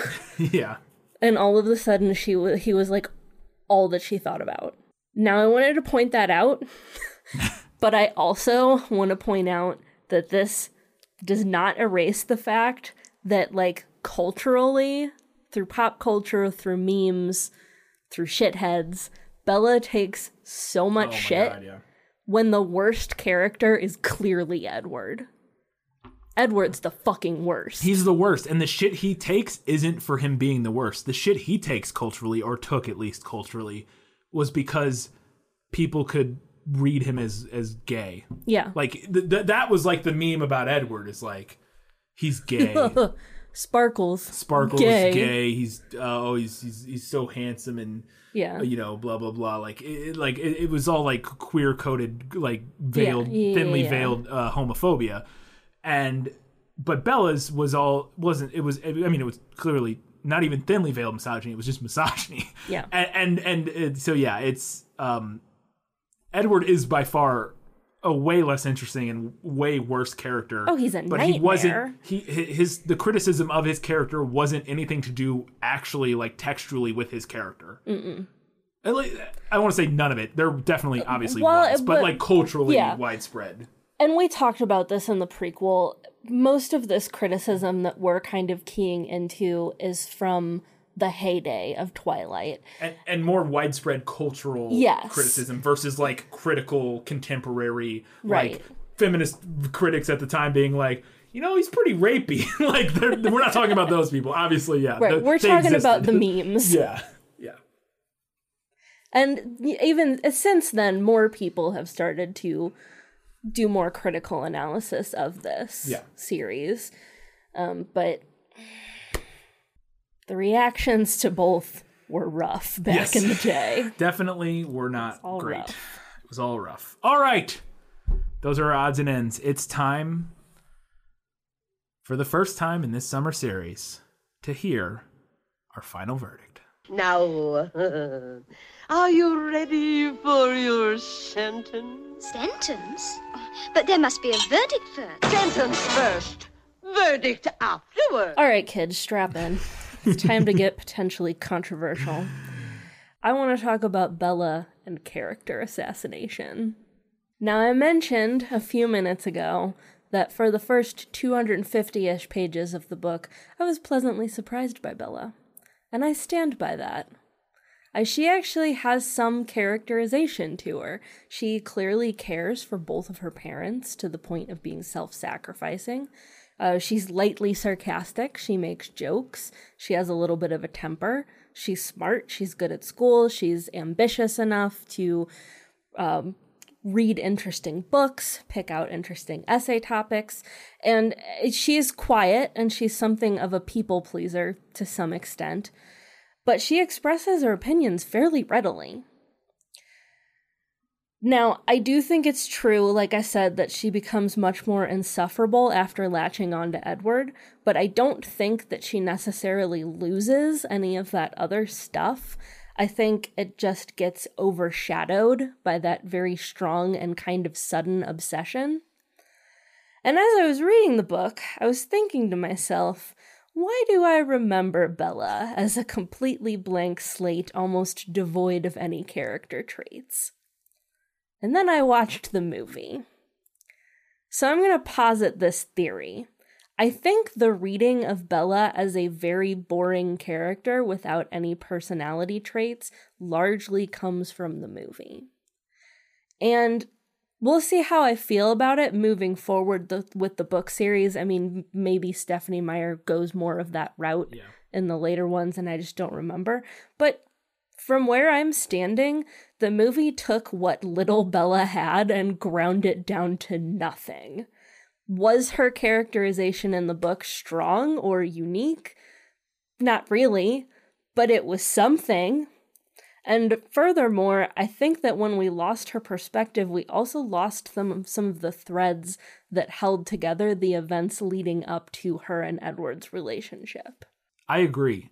The movie improves many aspects of the story, and I think on pure numbers, I had more items in Better in the movie than I did in Better in the book. But neither the book or the movie are particularly compelling or particularly well made. Neither of them have introduced uh, interesting themes yet, at least to me. Neither has really kicked off a bigger overarching plot, and both are really hamstrung by generic writing and problematic tropes. The movie improves a bit on some of the problematic stuff uh, and improves greatly on the pacing and some of the dialogue. Some of it. to me, the book's biggest strength over the movie is Bella's character and the amount of time we get to spend getting to know her as our protagonist. The movie can't match that, and since I think the most important part of the series so far is a fun form of romantic escapism for young girls, the book is just like a much more effective vehicle for that. I totally agree. Um, even though I think the movie did some things better, I think we have to give this one to the book. Seconded. All right, that's gonna do it. I almost voted for the movie on this one. Originally, my vote was for the movie, but the more I thought about it, the I, I teetered and I decided to go with the book. But yeah, it was it was a close one for me. Uh, they both they both have many flaws, but uh, but the book has a few more than the movie, in my opinion. So, or no, the movie has a few more than the book, in my opinion. So that's it for this. Oh, it was oh, just about to hit three hours. No matter what we do, no matter how much we trim, Summer series. we still do three hour summer series episodes. I don't know how. Ah! All right. You guys love it. They're deep dives. They're deep dives, people. They are our most downloaded episodes because, and you know, they're the most popular books that we do. So that's we we spend more time on them than normal. Uh, hope you were uh, had a good time. Hope you enjoyed that. Uh, you can do us a giant favor if you're new here. Couple things. One, you can support us on Patreon. Just go to patreon.com slash this film is lit. You support us for two, five, or fifteen dollars a month. You get different things at each level. The most compelling thing is at the $15 level, you get priority recommendations. If you're a $15 patron, you can recommend things to us, and we are more likely to do them quickly. We've done quite a few already. Uh, our First Blood episode, our Mortal Engines episode, um, our Christmas with the Cranks episode, and more upcoming have all been recommendations from our $15 patrons. Uh, so yeah, check that out uh, if you're interested in that. You can also do us a big favor. You can follow us on social media, just Facebook, Twitter, Goodreads, Instagram, any of that good stuff. Also, if you can't support us financially, uh, we, we totally understand. That's fine. Just do us a giant favor. Go to iTunes or whatever it's called now, uh, Apple Podcasts or whatever. Um, find our podcast there if that's where you're listening to us, or wherever you're listening to us. If you can leave us a rating and a review, even if you're not listening to us on Apple Podcasts, if you can do us the favor of going there and leaving a review and a rating, that helps a lot. We're up to 69. We were at 70, now we're back down to 69. Somebody undid their review. I don't know what happened. Maybe they deleted their profile, but staying at 69. I'm okay with it. uh, but yeah, that's very helpful. Um, and I believe that's everything I have. Katie, we're not doing our next Twilight story next. No. Uh, Taking a break. typically, with our summer series, we have um, some breaks in between books. Uh, the earlier Harry Potter books we were able to do like Yeah. all right in a row. Um, but these are long Yeah, like books. 500 pages and more. So And yeah, New Moon is like 600 and Yeah. something, I think. yeah, so we need some time. Um, so we need some time to read.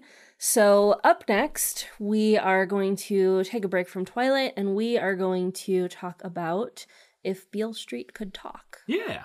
I'm really interested to watch this. Um, I've never seen any movies by this director, uh, who I looked up last night. and Now can't remember the name of, but he did Moonlight, hmm uh, and If Beale Street Could Talk, and something else well known. But um, I'm really looking forward to it. Uh, I remember hearing about it and thinking it sounded very interesting. It's based on a uh, a book by um, Um, James Baldwin. James Baldwin. Yeah, Um, and I'm, I'm interested to read it. I read a couple of his short stories Yeah. in school, but I've never read anything like full length by him. And it's not very long. It's like around 200 pages. I don't know if I've ever read anything by him, but I've heard him speak on like YouTube videos and stuff. Very compelling speaker, so I got to Mhm. imagine a fantastic writer.